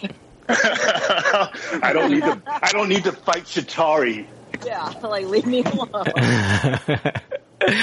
Yeah, you see it a lot in like uh fantasy stuff where it's like a post-apocalyptic fantasy world where like at one time they had magic and then like man went around and killed all the magical creatures and magic hasn't been present in that universe for years. I feel like it's the same way here that if these animals and things that are within Ta Lo, if they were killed, like the magic would be gone from this world. If that makes any sense. Completely. Okay, cool. I need, I need confirmation. I need validation, Joe. no, I, I love that sto- that story because that's um. Oh man, you just see that in so much stuff. Like that was like a central theme in Seven to Eternity. That you know that there used to be so much more magic in the world, and now it's gone because of stuff that the bad guys done. Yeah. And now the world's more fucked up as a result. And Yeah. I could, yeah. So it, it it would probably spell bad tidings for for Ta Lo if the Great Protector left. Dude, I love Even it. though- oh, I, go I ahead. wonder if they have to worry so much about the dark dimension anymore since I mean, yeah, that was a portal for it right there, but I mean now the mountain's pretty much just all collapsed in on it. Yeah. Yeah, I don't know. I don't know what they have, you know, going for. I, maybe there's another access to the dark dimension that we're going to find out now that's been opened from like the events of Loki and, and, you know, uh, Doctor Strange and the Multiverse of Madness. Maybe there'll be other doorways or ways to ac- access these other dimensions. Maybe, maybe we've got to worry about the people of Ta Lo and other forces trying to get into Ta Lo now with like the, you know, sacred timeline, you know, and all these disruptions going on in these other fucking Disney, Mar- Marvel Disney properties and shit. I don't know, man. It'll be interesting Yeah. to see Well, and, where and they with go. that soul sucker too, like I thought it, it's his throat, that area where it was exposed, where where Katie had to hit it with the arrow. Just that part of it gave me very like Dormammu vibes. Oh yeah, it totally looked like a Dormammu type of thing. Yeah, like, hmm, yeah, that's interesting, dude. I didn't think about that until you said it, and it does, it does look like that kind of like effect that we saw from Dormammu. Yeah, where his like face is like rippling and it's yeah. Yeah. Totally. I love the part, I love the part in the, in the battle when it's before, it's, it's, it's when, when Wu's, uh, ten rings are fighting the, the village of Ta Lo and the foo dog gets like attacked by one of the guys and, and the, and it, and it doesn't even affect the foo dog and the foo dog just fucking swats that guy into like a, in, I was, I loved it. I loved it. And the foo dogs, they were able to kill those soul suckers. They didn't have any kind of like, um, dragon scale Yeah. Must have just been because it was a magical creature. magical creature. Yeah. Mhm. Yep. Yeah. I kind of. And also the foo dogs are are meant for defense, right? Yeah, they're supposed to guard uh, your loved ones in Chinese mythology. You know, they guard their guard their graves and stuff like that. So they always come in pairs. It was really cool to see that. Um, but uh, I loved I loved this this final battle. It just looked it looked gorgeous, and I, I don't I don't agree with anybody that just said it was just like this third act, kind of like let's just throw everything in the kitchen sink and there's no meaning behind it. It's just like this one big, you know, feast for the eyes and that's it. There's no deeper meaning. I I I thought everything worked really well and came together well. I do too. I really, I mean, I, I thought it was, I really loved it. And the emotional beats too. Yeah. Yeah. Yeah, so yeah, I feel like those reviews are lazy when they're like, "Oh, it's the typical Marvel third act." It's like, Yeah. well, it's like, okay, you didn't really were you really watching this movie, or did you just go in with with this expectation that it's going to happen, and then when it does happen, you just say, "Oh, that, that's Yeah. the thing we call that thing," and it's like, no, you didn't take a deeper look at this because there is so much more in this final battle. I'll than I'll, just I'll some big agree. CGI You're thing. right. I'll agree with I that. don't think they actually watched the movies because the Washington Post, their review, they kept calling um, Awkwafina's character throughout the whole thing. They kept calling her his girlfriend. Okay, And I was they like, just they just read the cliff notes. Yeah. That's that's what I said. I was like, this reviewer did not fucking watch this movie because that she's not his girlfriend. It's very clear she's not his girlfriend. Exactly. So I was like, mm, bad on you, Washington Post. I'll be honest. I kind of wanted. I kind of. Sh- I kind of want. I kind of want to ship them because I think they're so adorable together. I'm sorry. Oh, it- I know it's I not think like there the popular. signs that it's pointing that way. Well, when he takes off his shirt and she sees him with the shirt off, she's kind of like, mm. and then like when them. put oh the- my god, the shrug that he gives after that. Yeah. And I know it's not the popular thing to like introduce these romantic relationships anymore between characters and we're all supposed to be friends, but I like these two together and I kind of want to ship them and fuck it. I, I, I kind of liked, I kind of liked the, you know, their, I loved yeah, I love the moment when he walks through the portal at the end and he extends his arm to her. yeah. Mm. Yeah, I, I, I think sometimes like some of the best relationships can be with two people that were friends first, and you know, That's true. I, I know it's not the cool fucking thing. Everybody, it's it, it, it, People don't like shipping certain characters in these romantic relationships, but I guess I'm just a fucking softy when it comes to seeing some of the things that they threw into this movie, and I re- no, I think no. It's just like for me personally, I just I feel like a lot of times in pop culture, it is rare that you have people you have like men and women just as friends. And I and like my husband, and I we get into argue. My husband is Billy Crystal from When Harry Met Sally. He's like men and women cannot just not be friends. Like there's always going to be a sexual tension there. Blah blah blah blah blah. And I don't agree with that. Like I do think that you can have like just Yeah. legit platonic relationships. And sometimes I feel like sometimes pop culture, it's always they always do that will they won't they and then like friends become you know and it's like yeah. I like I like seeing like you know men, men and women just be friends and the relationship is just strictly platonic. It was just like it, I get it. In the '80s, '90s, early 2000s, everybody was just like, you know, oh, uh, we're, we're well, we're so different. We'll never work, and then they try it, and then they break up, then they get back together, then they break up again, and like, you know, we've seen the formula. I don't know, uh, and now you know we're seeing like you know different characters, you know, just be platonic friends and, and things like that. This is just one of those cases where I felt like there was a little bit more. I felt like you know, when you know, like when when she's got her head on his shoulder and shit like that and like you know her reacting to seeing him with his shirt off i felt like maybe there was a little bit of an attraction and like the family wants that them they're shipping them they would they they would love to see shang-chi and Yes. and Yes. and katie together and stuff like that um i feel like It feel would like seem very weird if another woman just comes in. yeah yeah Becomes Yeah. his love interest. Yeah, I feel like Rebecca's rolling her eyes at everything. I feel like I feel like Rebecca right now is just like I have I have like Brian, you're just taking a shit on feminism right now, and like no, that is not what I'm doing. There's something there's something very powerful about like I think like No, no, no. I no, no. Listen, I don't. I'm not. I don't think you're taking a shit on feminism. I think. I think there's plenty of like love stories that do people do start out as friends and then develops into something romantic, and there's nothing wrong with that. Of course, I just felt like for this particular movie. I was, I personally was glad that they, it wasn't like they ended up together at the end of it, but I'm not opposed to like in a future film, their relationship being developed, you know, in that way. I just felt like for this origin story, sure.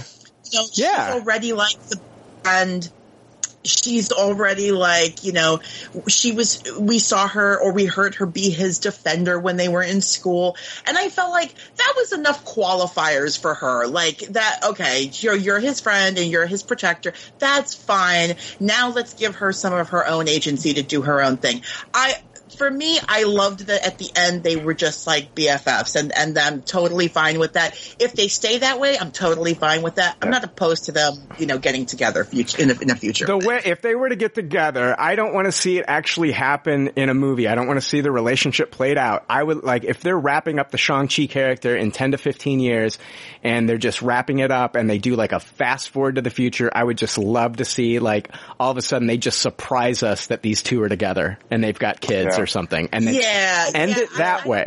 see- I don't need to see a Shang-Chi rom-com. Like, I, if you tell me they end up together, I'm fine with that. Just show me the end result. I don't need to see them. I don't need to see him running through the airport to stop her from getting on that plane. And I don't need to see every fucking like, you know, um, male or female character that they introduce as friends in these movies get together. I'm not shipping every character, but I am shipping Katie and Shang-Chi. I love them together. I think, I think they are fucking adorable. I think that they would, I think that they are made for each other. I think they are soulmates. I'm going to say it right now. Soulmates. I, Yeah. All right, I'm not the most qualified to speak on this topic, but like I think Hollywood has had an issue with also making these asexual Asian characters. So I hope that they don't just make him a guy who has no love interest at all. Yes, well. that's that's a great point that you bring up. Yeah. Um, there there was a video I watched recently. It was retweeted by um, th- this guy's huge on on on TikTok. Uh, your Korean dad. Um, which I love his stuff. He's so funny. Um, and he retweeted a video about um, Asian representation in Hollywood and how basically um, Hollywood tends to reduce male Asian characters as like either you're the older um, mentor, like a Mr. Miyagi, or you're like the super nerdy guy who can never get the girl, or just the straight up kung fu master. Like, Or and the there's villain, like, or or, a bad the villain. Okay. Yeah, yes, thank you. Or the villain.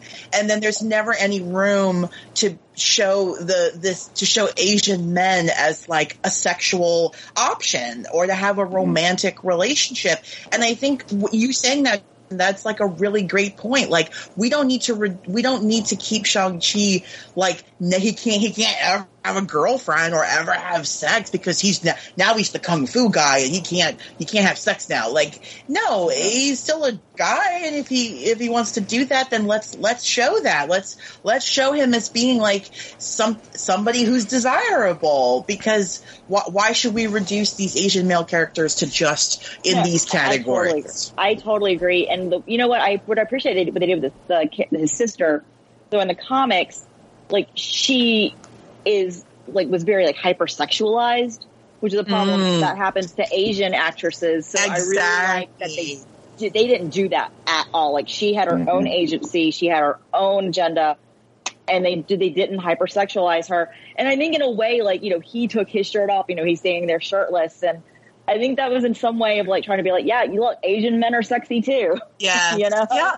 I, but they never, they never fell into that trope of like, Exactly. ooh, the exotic Asian woman, and and uh, and she's now highly desirable by all the men, and let's put her in something really skimpy, and let's totally sexualize her. They really didn't fall into those tropes, and I'm really so proud of the movie for doing that. But as you said earlier, June, the, the director the, themselves are, are Asian, so it's like mm-hmm. it, you, you're you're letting Asian voices tell Asian stories, and this is what you get. You get great representation, and you don't fall into these these tropes that white Hollywood tends to fall into. And I mean, I I think that's just a, an incredibly smart move, and I think it's a great for this film to make it just so so enjoyable. So is it wrong for me to want to ship Xialing and Razor Fist? I want to see. I want to see the attachment he uses in the bedroom. you beat me to it. Hashtag dildo fist. All right. Hashtag razor fisting. Um, guys, no, you, honestly, everybody's brought some great points uh, to this movie. I, I, I felt, I felt really like weird about bringing up the whole me shipping Katie and and Simu thing with you guys today because I know it's not like the popular thing right now, but you guys brought up some some great points, kind of like saying like, oh, I wouldn't be opposed to seeing it happen, or it doesn't necessarily have to happen. But I mean, um, yeah, thank you. That was a great discussion, guys. Um, so let's, I guess, okay, yeah, you guys just want to what do you guys want to end this on? Because I'm ready. I'm I'm I'm I'm dying to get into the mid credit stuff. Yes, please. Let's go into the mid credit. I, I want to talk about the mid credit scene. We don't have to break down. We know how the movie. You guys, if you're listening to this, I'm assuming you've seen the movie. You know how it ended. And uh, yeah, uh, you know they they they fucking win. They, Mega Soul Sucker's dead. They fucking win. So, I mean, come on. Like, I feel like I don't have to break down every scene. We don't have to break down every scene and every moment and every beat of everything that happened in this movie. You've seen it, you know it. Let's talk about what we what we want to want to talk about now, which is the the mid credit scene. It's uh, well, yeah, I did I did like Shang Chi and and Katie talking to their two friends. Oh, that was so funny. That was a great bookend to the film. Yeah, that was absolutely a great bookend to, Yeah. to that whole line. Yeah. I the the the one friend that they have, the the guy friend, just like I love like this look on his face the entire time they're telling him this story, and he's just looking at his wife like, and he's the facial expressions were perfect. so good. I actually love how she, even like their friend, like she, you know, from the beginning of the movie, she kind of you know, she's a little, per- she's, she's a little overbearing. She's, she kind of plays, and they joke about how, like, you know, like, you dress like my mom. Like, you saw an all night dress like her too. But she's just like, I mean, you two are so talented and so smart. I mean, you can do so much more with your life. And I like how she owns up to that too. She's like, okay, Yeah. I get it. You're not happy with what I said before. She's like, "Did you get that? Did you get that outfit at Talbot's?" And then, yeah, and then, love that. but then in the next scene, they show uh, Katie and Shang Chi talking together, and she is dressed like Punky Brewster or something. Yeah. She's she's got like a fanny, this silver fanny pack on. She looks and then the yellow, the yellow pants. Yes, yes. So anyway, our first post credit scene is Wong um, showing up uh, at. Uh, um, oh no, Wong showed up at that at that uh, bar and then got them to go through the uh, the portal, and so now we see Shang Chi and Katie in the. In, he, they're either in uh, Kamar-Taj or they're at the Sanctum. I'm just gonna say, for the sake of this, that they're at the Sanctum, and they're talking with uh, Bruce Banner, uh, who's in his human form, and he's not Professor Hulk. And then it pans over, and uh, Captain Marvel is there, and she's got her long hair now, and um, they talk about the Ten Rings, uh, and how it's it's nothing like they've ever seen before. It uh, Banner says it's not made of vibranium. Um, Captain Marvel's talking about how it's not uh, Chitauri or or anything any Kree technology, and then how it's how long have they ask how long his father had had the rings, and he said for about a thousand years. And Bruce basically says these, like the signature that they give off, these are much older than a thousand years. And, um, there's also, they, they mentioned the fact, I think they mentioned that the, once Shang-Chi used the rings, and I want to point that out because I don't know if it necessarily has to do with the color change of the rings. I don't think it's like, oh, they went from blue being on Wenwu to gold, this gold orange, and that's what sent the beacon because his mother, when they were first fighting at the entrance before they get to Ta Lo, she turns them to orange as well. They turn that gold color. It didn't send the beacon then he mentions that it's when Shang-Chi used the rings is when this beacon started sending a signal out into the universe. And um, Katie and Shang-Chi asked where it's sending to, and then Captain Marvel gets a message and she's pulled away and, and we're left with Bruce. Um, Bruce is still wearing like the sling, so the arm's messed up. And, uh, basically at this point we know that, uh, Shang-Chi is now going to be very integral to the future of the MCU. It sounds like he's being brought in as one of the Avengers. And then it all ends with them going out and singing Hotel California and karaoke and it's fucking amazing. And I laughed my ass off. My entire theater fucking lost their shit. And I thought it was so funny that they did that.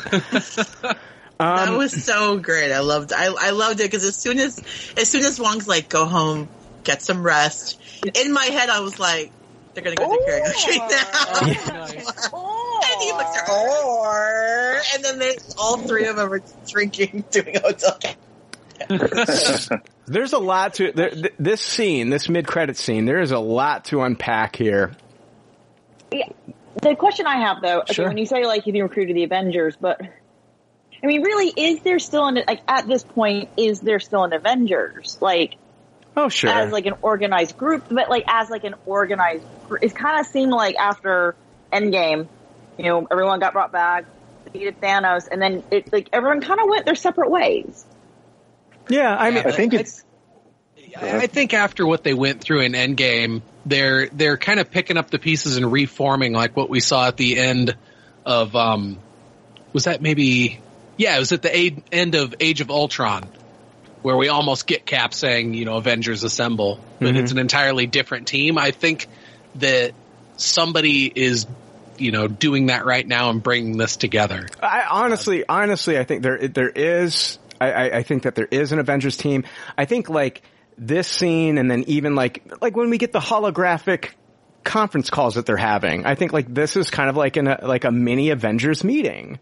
And just like we saw it in Endgame when we saw, you know, Okoye and we saw, um, you know, Captain Marvel and all them, uh, you know, uh, talking with Black Widow and everything. I think like these are just like Avengers type meetings. Like, do we know who the Avengers are right now? No, we're going to find out later, but I do think that there is some form of the Avengers that is still intact.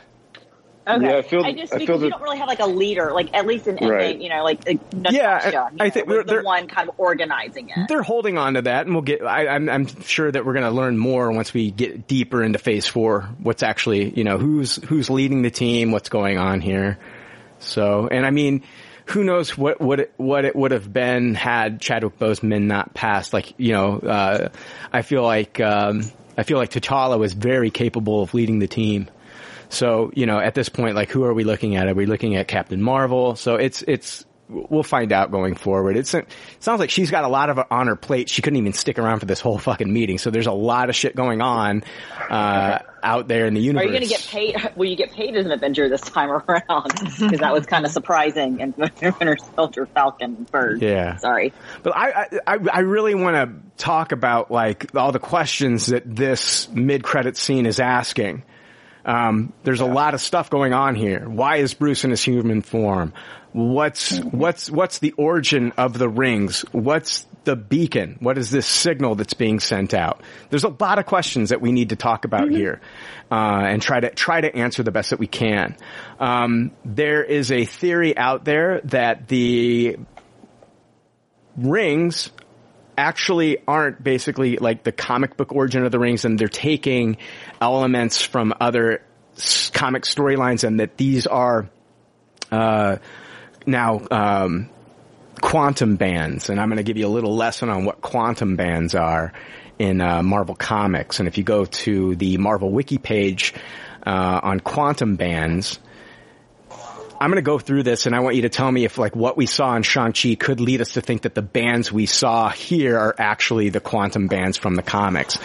Uh, the quantum bands are unique energy manipulating devices of incredible power that the cosmic being Eon awarded to those beings that it appointed to be protectors of the universe.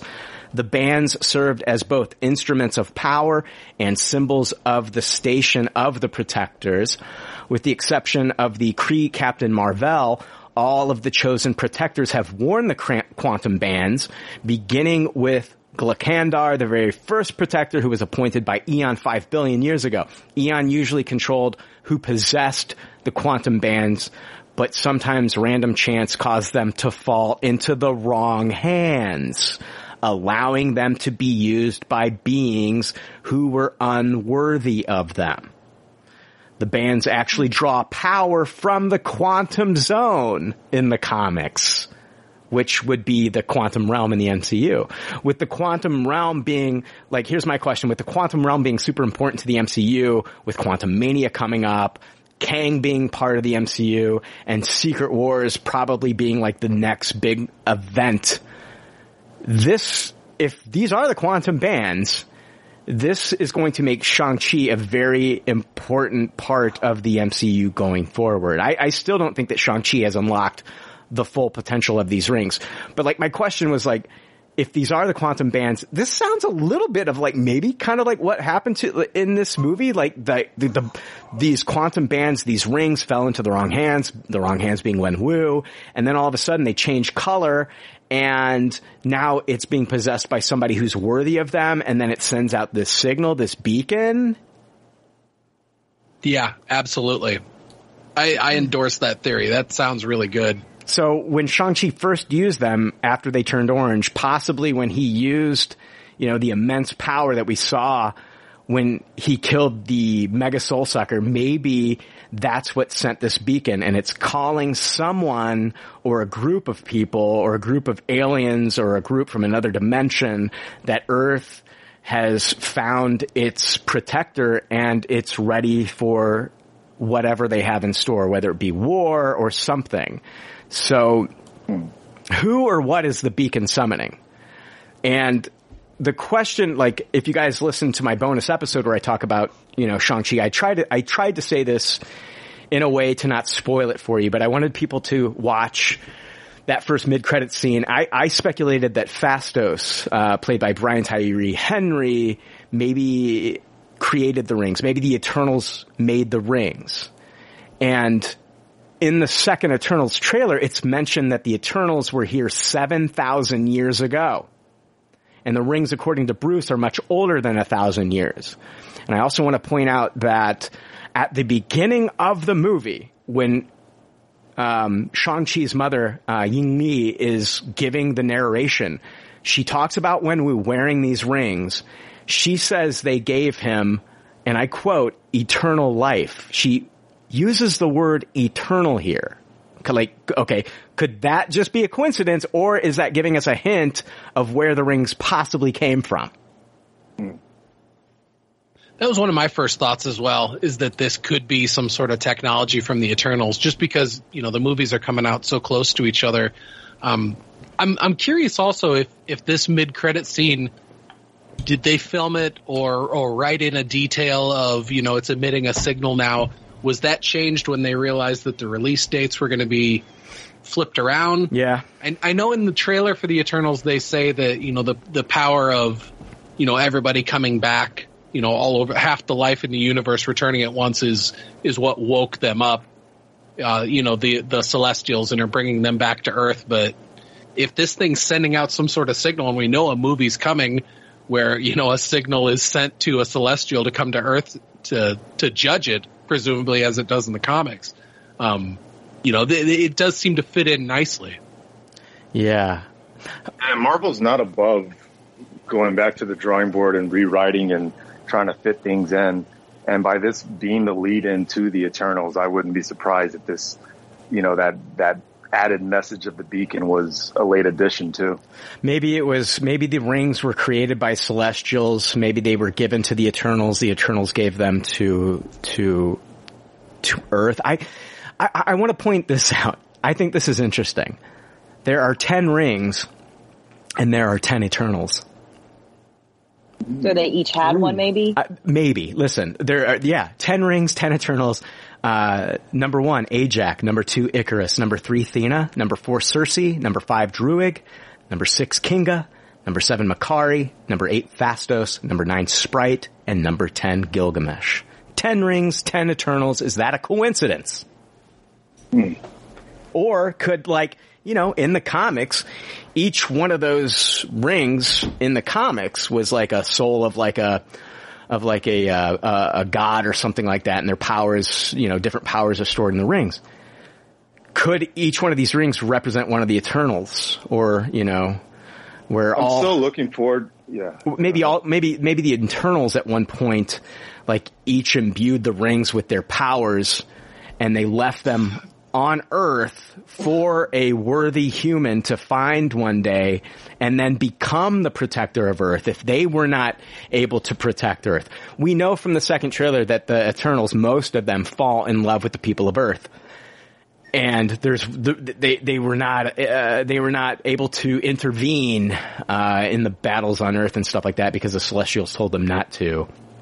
Maybe maybe they were given each a ring and this is all speculation, guys. I don't know, but ten rings, ten Eternals. They were all given a ring, and then they left the rings behind if they were ever not there to uh, protect us. And it and they're leaving it for one day it to fall into the a worthy human to be the protector of earth and like are they protecting it are they protecting it from the celestials themselves? And that's possible. I don't think all the celestials are bad. They're not all bad in the comics. Like in the comics there is like Arishem the judge who can who, who can show up and, and destroy civilizations and things like that. Um, Knowhere. Also we saw the head of Knowhere in, in guardians of the galaxy. You know also another you know kind of like villainous uh, eternal but not uh, celestial excuse me but not all celestials are are bad. Maybe what if they were correct uh, like created by the Celestials for the Eternals, and the Eternals are using them to like possibly protect Earth from even a bigger threat than you know any of the Celestials. In I want to point this out. In Avengers, Thor was talking to Nick Fury about like all the experiments that Nick Fury and Shield were doing on the Tesseract when they had the Tesseract, and he said um, that the Tesseract actually was sending out a signal. He said. Uh, it is a signal to all the realms that the earth is ready for a higher form of war. So possibly, could this be sending out a signal, not just to the celestials, but this, could this be sending out a signal to the planet eater that we know, Galactus? Dude, that was my first thought when they said it's sending out a signal. I said, it's Galactus. That is exactly what I said. Well, I want to. I, I, I think it's Galactus. Well, this is what I think possibly. Maybe we know Galactus has heralds. Um, and we don't know, we don't know 100% like how Wenwu found, uh, the rings, but like maybe Galactus sent out one of his heralds to find a planet and, um, this, uh, this herald ended up, you know, you know, they say they they allude to maybe uh, like he found the the the the rings in a crater at tomb. Maybe he found a dying. Maybe Wenwu found a dying herald of Galactus. And I know this sounds like Green Lantern, but it's it's uh, it is different. Like so he finds a dying herald of Galactus and basically maybe he fucking kills finishes off this herald, kills him. You know, maybe this herald was like in a battle with somebody, ended up falling on Earth, and and uh, Wenwu finds him dying, and maybe maybe kills him and takes the takes the rings, takes this power. He sees this power, and takes the rings, and then and then um, goes and, and uses them for like a thousand years of tyranny and, and domination. And then when Shang Chi finally uses the rings, it sends a beacon back to Galactus saying like, "This planet is ready to be consumed." Mm-hmm. I don't know. I I love that theory. I but well mostly because it sounds like my theory, so it's a little bit well, what I what I mean what I mean by like this planet is you know ready for consumption is like basically like it's found its worthy protector of Earth. Yeah. And so like now exactly. now it's now it's kind of like sport for Galactus. Like oh you exactly like maybe this yeah. maybe this Herald of Galactus was there to deliver the rings to someone, got in a battle on the I don't this is a lot I don't know, and and. and but, it's a lot. It makes, it makes sense what you're saying because, like, yes, Galactus is the planet eater, but he also enjoys a challenge. We know that from the comics. Like, he doesn't just want to show up and eat the planet. Like, he likes the challenge of, like, really, like, conquering the planet and powering it, whatever. But, like, I think that I, I mean, if they're gonna if they're bringing in Fantastic Four, right, and they're bringing in a lot, they they want to do more cosmic stuff and they want to do more, you know, uh, galaxy stuff. Then Galactus is the next logical choice for a big bad villain, and I didn't. When I saw that beacon and Bruce said it's over a thousand years old, my first thought was Galactus, and I really I I think that that's a viable theory. Yeah, there's a lot. I mean, like, if it was created by the Celestials, why is it sending off a beacon, a signal to Galactus? I don't know. There's a lot to, uh, I mean, it's, it, I don't know. I'm, I'm just saying, I, I'm just trying to like cover everything and I think like, yeah, there's a chance that maybe this signal is basically saying to Galactus that, yeah, the Earth is ready for consumption and, uh, we'll see. I don't know. Yeah, like maybe the Dweller in Darkness had to go away, you know, before Earth was viable for something else to come in. Yeah, yeah, yeah. Hmm. I don't know. It also could be. Um, I mean, there's a lot of other, a lot of other people that it could be sending a beacon to. Um, uh, Shuma Gorath is a is another one. Uh, Chthon is another creature. Nightmare. Um, and I wouldn't Mephisto, but I'm not saying it's Mephisto. so. I wonder if it could be deviant technology also. Um, in, in, the Eternals comics, their their main rivals are the Deviants, and at one point in time, the Deviants ro- uh, ruled the Earth and had humanity as like a you know kind of a subject civilization. and uh, eventually there was a big battle and the deviants were cast aside, and that's also when Atlantis sunk and all that. Yeah, So yeah. It makes me wonder if it could be deviant technology or maybe even, you know, something from, from Atlantis. Could, could it be some sort of lead into maybe Namor? I, I don't know too much about that character, but Sure. I, Stephen Farsheet actually sent me um, a message, and he thinks that we are going to see this sinking of Atlantis in the Eternals movie. Let me try to find his message here real quick because he put it. He put it really good. Uh, he said, uh, "Dude, I think we are going to see Atlantis in the Eternals." Um, he goes, the volcano in the trailer, along with the dweller in the darkness being in both Shang-Chi and a huge part of the Atlantis sinks, and a huge part of why Atlantis sinks along with the deviants is why I think it lines up nicely for the Eternals. Um, makes too much sense to me right now, giving the opportunity for them to use the ancient times storyline to explain some of the things that happened in the MCU in the past. Perfect background and setup for a very near in the future introduction to Submariner. So yeah, um, maybe we will see like uh, the sinking of Atlantis in uh, in the Eternals movie. Here's the thing though, like I was thinking like with the fact that they said like the rings gave him eternal life, I was thinking maybe it was something that came from Celestials slash Eternals because the Celestials gave the Eternals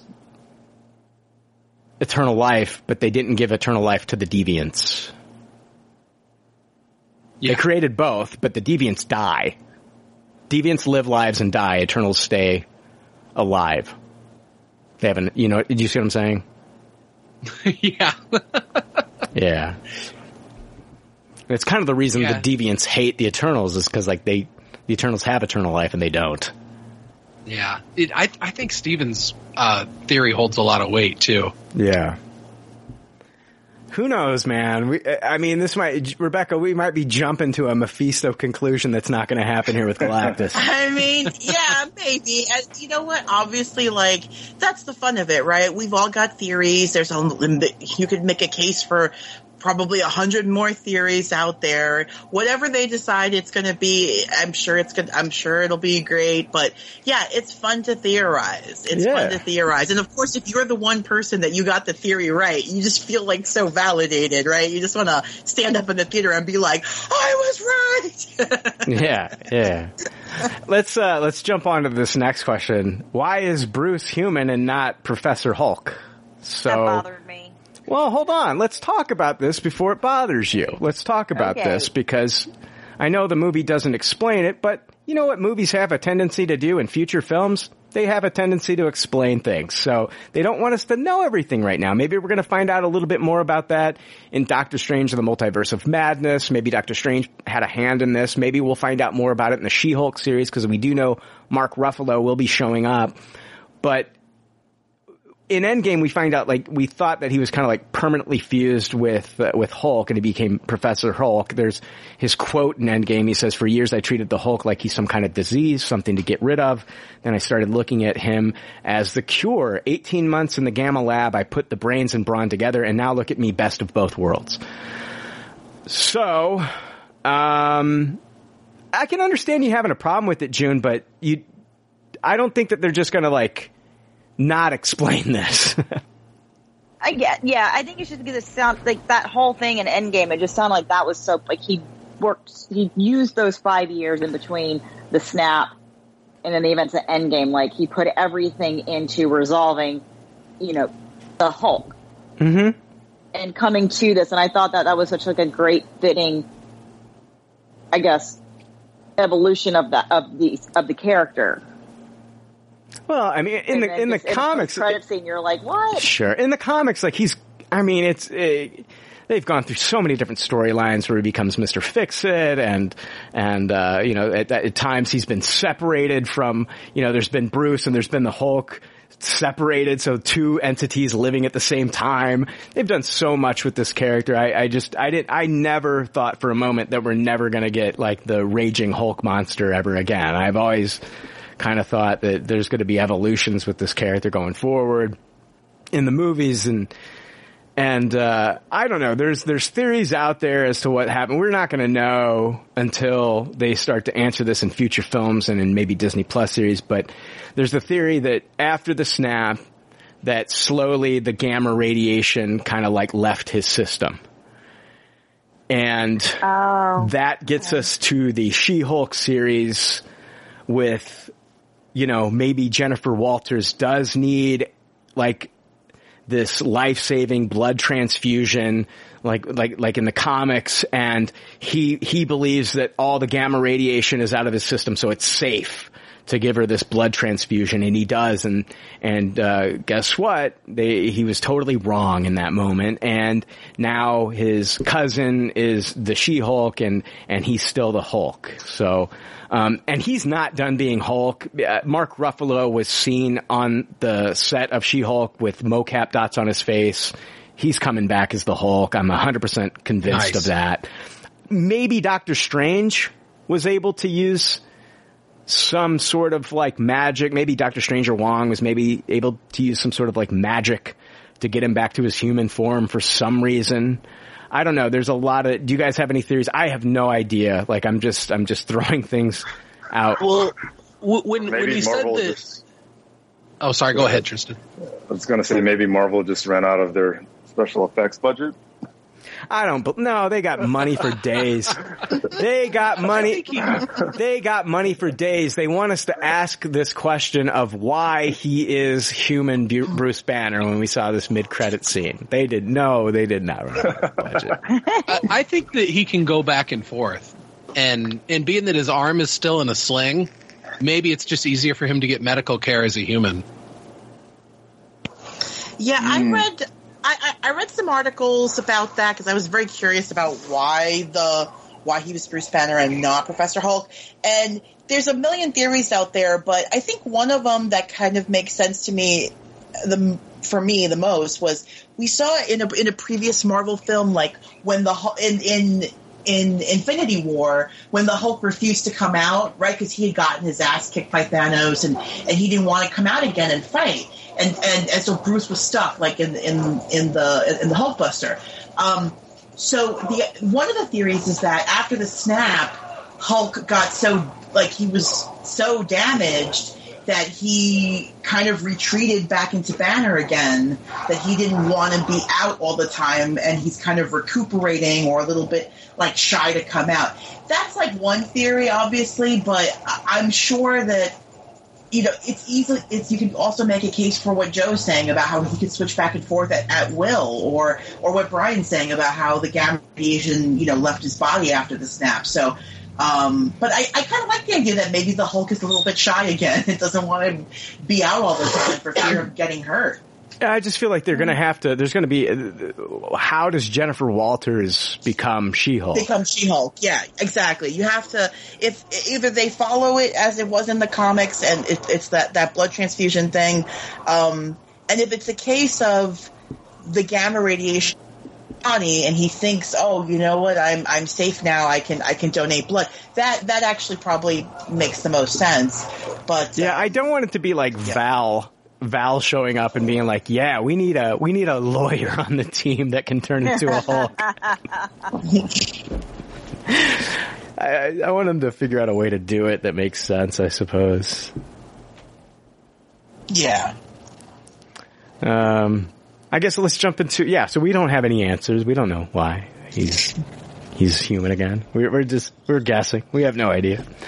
Um, let's talk about the post credit scene and what this means for the future. Uh, we get uh, Ling in her old room, and uh, someone says they're here, and she walks out, and uh, she's uh, sitting at her uh, dad's throne there at the. Uh, at the, in his old like compound castle, whatever. Um, the Ten Rings banner is now uh, it's, it's now red instead of the black. Um, the gang that she has around her, uh, she's got Jon Jon on uh, one side and then Razor Fist on the other side, and um, uh, then we see uh, the base has like this uh, graffiti on it, so it looks more kind of like the you know, uh, what she did when she created the Golden Dagger Fight Club. Um, and I mean, remember, she said to Katie in the movie, like, this isn't surprising that she's not going to dismantle this thing. She said to Katie in the movie, like, when she created the Golden Dagger Fight Club, that if she couldn't be a part of their father's empire, that she would create her own. And so here she is doing what she does, is taking over this empire and creating her own version of, like, the Ten Rings.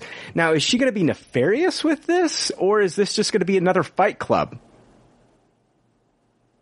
Yeah, it seems like it's already set up for criminal enterprise. And, and mm-hmm. that would be the more interesting turn because then it would introduce, you know, a problem for, for Shang-Chi and you have that sort of tension between him and his sister that, that, you know, he's, if he's an Avenger and she's, you know, pursuing a, a life of crime, you know, it, it's a, it's a good struggle to put between the two. And, you know, with, with that position that she's in, it raised two huge questions to mind for me. Uh, the first of which is how many former Black Widows? Yes, yes, that's in my notes because they like the idea, yes, of, of working for a woman. That's in my notes right there because like exactly what the fuck it was like to, to you know grow up in this male dominated world. Well, the first thing that we see is like when they're pulling away, and it's it's it mirrors the shot at the beginning that we saw Wen Wu when he first takes over the castle, and they pull away, and they see all these men fighting in the courtyard. Like this mirrors that, but like the first thing we see is like women and men training in the courtyard. Uh-huh. Yeah. Yeah, I think this is uh, Joe. I love I love what you're saying about about the Black Widow stuff. Like, I think uh, I think 100 percent we'll see some former widows be a part of this. And wouldn't it be fun even to tie in somehow Yelena Belova to this? Like, what if she not necessarily works for her, but like, what if she has to go and there's some conflict there? But I, I definitely think that this is going to be a nefarious uh, situation here. I think we're going to continue the themes of complicated. There, there's like a separate conversation going on on Rebecca's end, guys. So- I'm sorry. I'm sorry. Uh, yeah. sorry about that. Um, uh, yeah, I think I think she's going to continue this like whole nefarious um, uh, organization situation, uh, and I think that's going to just continue the themes of like conflict within the family that they set up in this movie. Yeah, I I had it in my notes uh, about the widows too. I think like that we should we definitely will see some widows showing up there. Um, I wonder, hmm. I don't know about Yelena. I think like she's got her own thing going on with like possibly like this uh, Thunderbolts team with Val and or Dark Avengers, whatever you want to call. it. I don't see Yelena, um, you know, falling in into the Ten Rings. well, Um, well, here's the other character that immediately came to mind as well. Is is this going to tie in at all with the Power Broker? Well, we did see if you in Macau, uh, we it did look like on uh, uh, some of the graffiti, it did look like the like that uh, symbol that we see from uh, Madripoor, uh, like behind.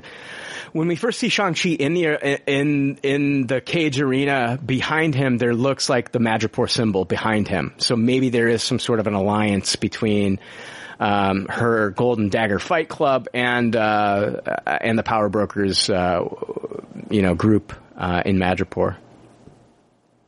Yeah, yeah, those were the two biggest questions that came to mind when I saw the the okay, now we've got a strong female, she's in charge of this huge criminal organization. It looks like she's potentially drawing in widows. It would also not be that big of a stretch to think she would have connections with the the power broker, especially you know, being that they're all in kind of the same area geographically. Yeah, yeah. Same corner of the world anyway.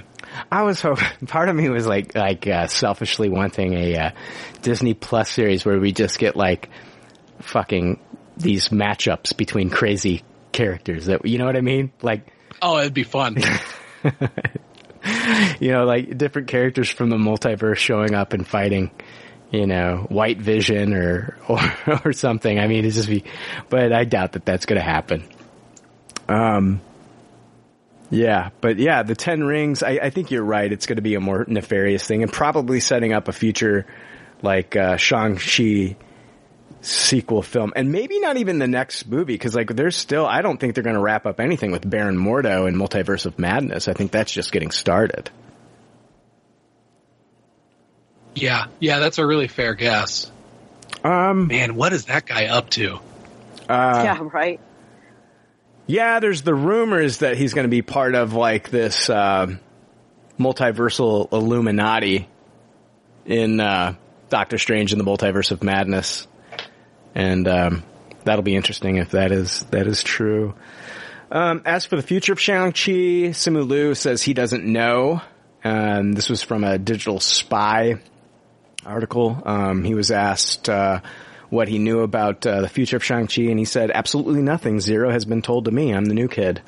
They don't give you like level six clearance. Like I uh, just imagined myself going deeper and deeper into a tunnel, like down the elevator, and I'm like in I'm in like sector two, and then if I try to go to sector three, they're like, "You're not authorized." um, but hopefully, as I go on, I'll get more clearance. Awkwafina says, "I have no idea what we can expect in the future. I think the mind." Is kind of left to wonder after you watch the movie, but I will say that I would like to see her, uh, not without Shang Chi. I think that their friendship, and I think that their friendship is really important for each of uh, them individually. Uh, Simu Liu expressed hope that his character would team up with Anthony Mackie's Captain America at some point. Quote, this is purely a hypothetical thing. I would hypothetically love to potentially, perhaps, maybe someday work with him. If that was on the cards, um, maybe again, not sure, cannot confirm or deny. Um, I've already said too much. So, yeah. That would be fun. Him and Anthony Mackie, I think that would be a lot of fun. Yeah, I'm not opposed to that. That would be kind of cool. Yeah, I, I do want to see him show up in another movie before we see a Shang-Chi sequel. I would love to see him even show up just for a moment in like Doctor Strange Multiverse of Madness or something, or, or even Quantumania. If the, if they are the quantum bands and we're getting into the quantum realm shit, I would just love to see Shang-Chi show up in something else before he goes on to his next solo sequel movie. Well, uh, yeah, I agree. Shang Chi was the one that uh, taught Peter Parker how to fight when he lost his powers. Yeah, that would be cool. Have him show up in a fucking uh, Spider-Man movie or something. Yeah. I don't know. That's that would all. be really cool if they utilize him that way a little bit and have him kind of level up other people's game. Like one of the lost moments I felt like, you know, we have is the these two characters, like him and Steve Rogers, Captain America, aren't really existing at the same time in the MCU. And I was thinking how cool, you know, kind of like a dream scene would be with him kind of giving Cap some, like, like, hey, let me help you level up as a fighter, you know, because in the comics, you know, Steve was kind of a master of every fighting style. Yeah. It'd be interesting to see what those two going up against each other in sparring would be like. Yeah, just like uh, you know, I think we all kind of want to see like uh, um, Scarlet Witch and and Doctor Strange kind of battle each other in Multiverse of Yes. Madness, just to you know, out, be wild. out of curiosity. And I, I hear that they do that they will fight in the movie. That's the rumor, at least. So we'll see. But um, that's all I got for Shang Chi. I don't know. Did you guys have any final thoughts or theories you want to throw out there? I just think it's a very welcomed addition to the MCU. Like I feel that these characters are, feeling uh, they're filling a void that wasn't filled before. You know, they're not just superfluous characters that are just being thrown into the mix. It's like I feel that his superhero is just a very unique figure that we haven't seen before. You know, and his dynamic with Awkwafina and all that. I'm very happy to see them join this the circus as as Wong describes it. Yeah, like one of the one of the complaints that I read online from like uh, somebody talking about the movie was like, uh, you know, I liked it, but I just didn't feel like uh, you know they made Shang Chi like a, a a bigger part of the overall MCU. It's like you can't make anyone happy these days. It's some, like some people watch these movies because they want everything to connect and be an Avengers event. It's like Yeah. just let something have its own life. Well, and then sometimes, well, sometimes it's like, why can't I just have a movie about this character without including everybody else into it? And it's, it's, it- you know, and I've said that too about the Spider-Man movies, you know, and, and so, I mean, maybe I'm part of the problem here, but, uh, I, I feel like this movie did a pr- pretty damn good blend as far as like, not, you know, it did incorporate parts of the MCU. It incorporated parts of like previous Iron Man movies. Uh, it- you know, it, maybe it's tying into the Eternals. Uh, you know, maybe it's if they are the quantum bands, it's definitely tying in possibly into Quantumania and what's going on in the quantum realm, and definitely that mid credit scene is setting up something bigger for the MCU. I I think that this movie stands on its own, and I think it's a perfect introduction. I think it asks a lot of questions, and then fucking Bruce Banner and Captain Marvel show up in the mid credit scene. This definitely has like future ramifications and, and huge ripples in the MCU. So I don't get those complaints. Yeah, they, they don't make much sense to me. The, this movie was was great. This is in terms of the origin movies of the MCU. I, I think this is top top tier. It, it's it, it's hard to argue which ones are are are better than it. And for an out or a movie that was you know over two hours long, it just zipped by. Like the pacing in it was really great. Yeah. Uh, Oh, like yeah. Tristan was saying, this movie shows us stuff that we've never gotten in the MCU before. Uh, th- this isn't just a, a typical, you know, quote unquote superhero movie. Yeah. The the Right. type of mythology that they delved into in this, the the fight choreography we get in this. There's there's nothing that comes close to that in the MCU. No, no, no. The, the other day, I, I went down a rabbit hole of reading the Rotten Rotten Tomatoes reviews, and then it, it almost ended with me going on a Twitter rant about what the fuck is wrong with you people that didn't like this movie. You know, granted, we're all entitled to an opinion, but damn, this, I don't know. This movie just fired for me on so many levels that I, I don't understand the people that didn't like it, and I kind of feel bad for them that, that they weren't able to see the same movie that the rest of us saw. Uh, yeah, I mean, at this uh, at this point, after years of doing this podcast, I try to like not let that stuff affect how I, I view a movie, and and um, you know, I'm I don't think that I'm like one of these MCU sheep that just like love everything they put out. I fucking tossed Age of Ultron on our episode that we did. Like, if I feel a movie's bad, I'm going to let people know. I don't care if it's MCU. I don't care how much involved Kevin Feige is in a movie. If I didn't like it, I'm going to let you know. But I loved Shang-Chi. I loved this movie. So, um, I want to thank all of our guests today. Tristan, thank you, dude. Hey, thanks for having me. Absolutely. Yeah. Joe, thanks again, man. Where can people find you, dude, if they want more Joe Stark? Uh, you can find me on my podcast, Starkcast. Uh, most recently, I just had a friend of the show, Handy Greg, on for an episode, and we spent a good long, long time talking about. Man, we go down some rabbit holes on this one. Uh, most episodes are definitely not safe for work, but it's just it's long form conversation. So uh, we, we go from tangent to tangent, and I had a lot of laughs talking with Greg. That guy is hilarious. Awesome. Yeah. Check out Starkcast. Uh, June, you've got a newish podcast and, uh, I tell, know. tell our listeners So about your podcast. I'm so excited that I finally get to say like where you can find me now. Um, yes, you can find me on Apple to Oranges. It's a podcast I do with Paul Hart and Jesse Candelori, um, where we review um, Apple original content. Oh, I'm going to be uh, on there this week. Yes, you are, and we're so we're so excited, Tristan. Yeah, so there you go. I have we're something so to so excited. Are you talk, Are you going to be talking uh, Ted Lasso or, or Mr. Corman or what are you talking about? Both. We're talking Ted Lasso and Mr. Corman. Yep. Oh God, I'm fucking every week. I'm just sucked into that. Uh, of course, I love Ted Lasso, but I'm sucked into Mr. Corman. I'm like really sucked into that show. it's like a Friday ritual for me to watch that. Rebecca, where can people find you? Yeah, you can find me mostly on Picardcast uh, with Brooke as we talk about all things uh, Star Trek. We're still in our personal logs series, but uh, season two of Picard uh, has finished filming, and we just saw they're about to start filming season three of Picard. So we're pretty excited about that. Um, you can also hear me on the animated backcast with Paul Hart. And, uh, you know, Brooke and Cindy and I are trying to get back to recording our She-Ra and the podcast of Power episodes again. We uh, all had a few setbacks, but uh, things have started to align, and I think we'll be able to start recording again. So that's where you can hear me.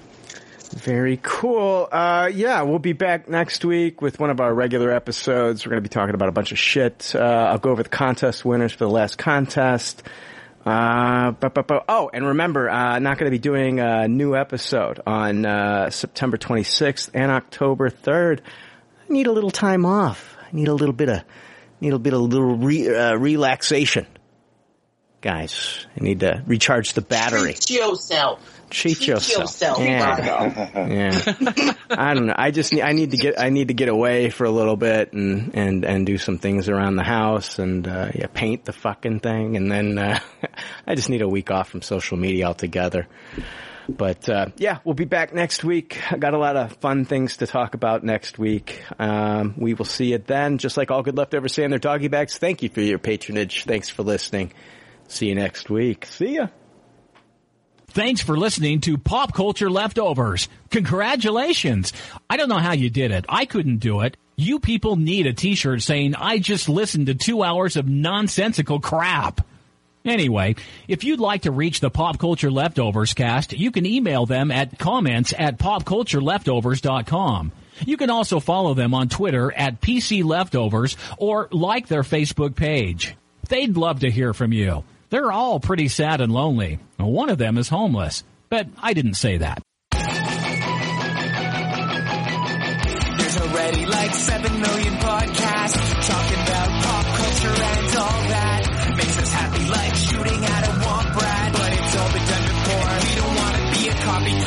the leftovers picking up the scraps. Dropped by the cool kids. it's a trap. Good and toss it, good and it. Do we love it? Hey, let's face it, can't erase it. Let's embrace the Tupperware party. Subculture spill over like a vulture. Carry over counterculture, pushover, pop culture. Leftover. And with the uncool kids, what's to say's already been said. Leftover. Pretty sure that the only talent is the band that's. Culture leftovers. Podcasts that are original and good have already been done before, so we should separate the wheat from the chaff. And we're the chaff, the crap, even though we're the shit. Woo! We're the leftovers picking up the scraps, dropped by the cool kids. it's a trap. Good and toss it, good and taste it. Do we love it? Hey, let's face it, can't erase it. Let's embrace the Tupperware party. Subculture spill over like a vulture. Carry over counterculture, pushover, pop culture. Leftover. And with the uncool kids, what's to say's already been said. Leftover. Pretty sure that the only talent is the band that's singing this. Pop culture leftovers.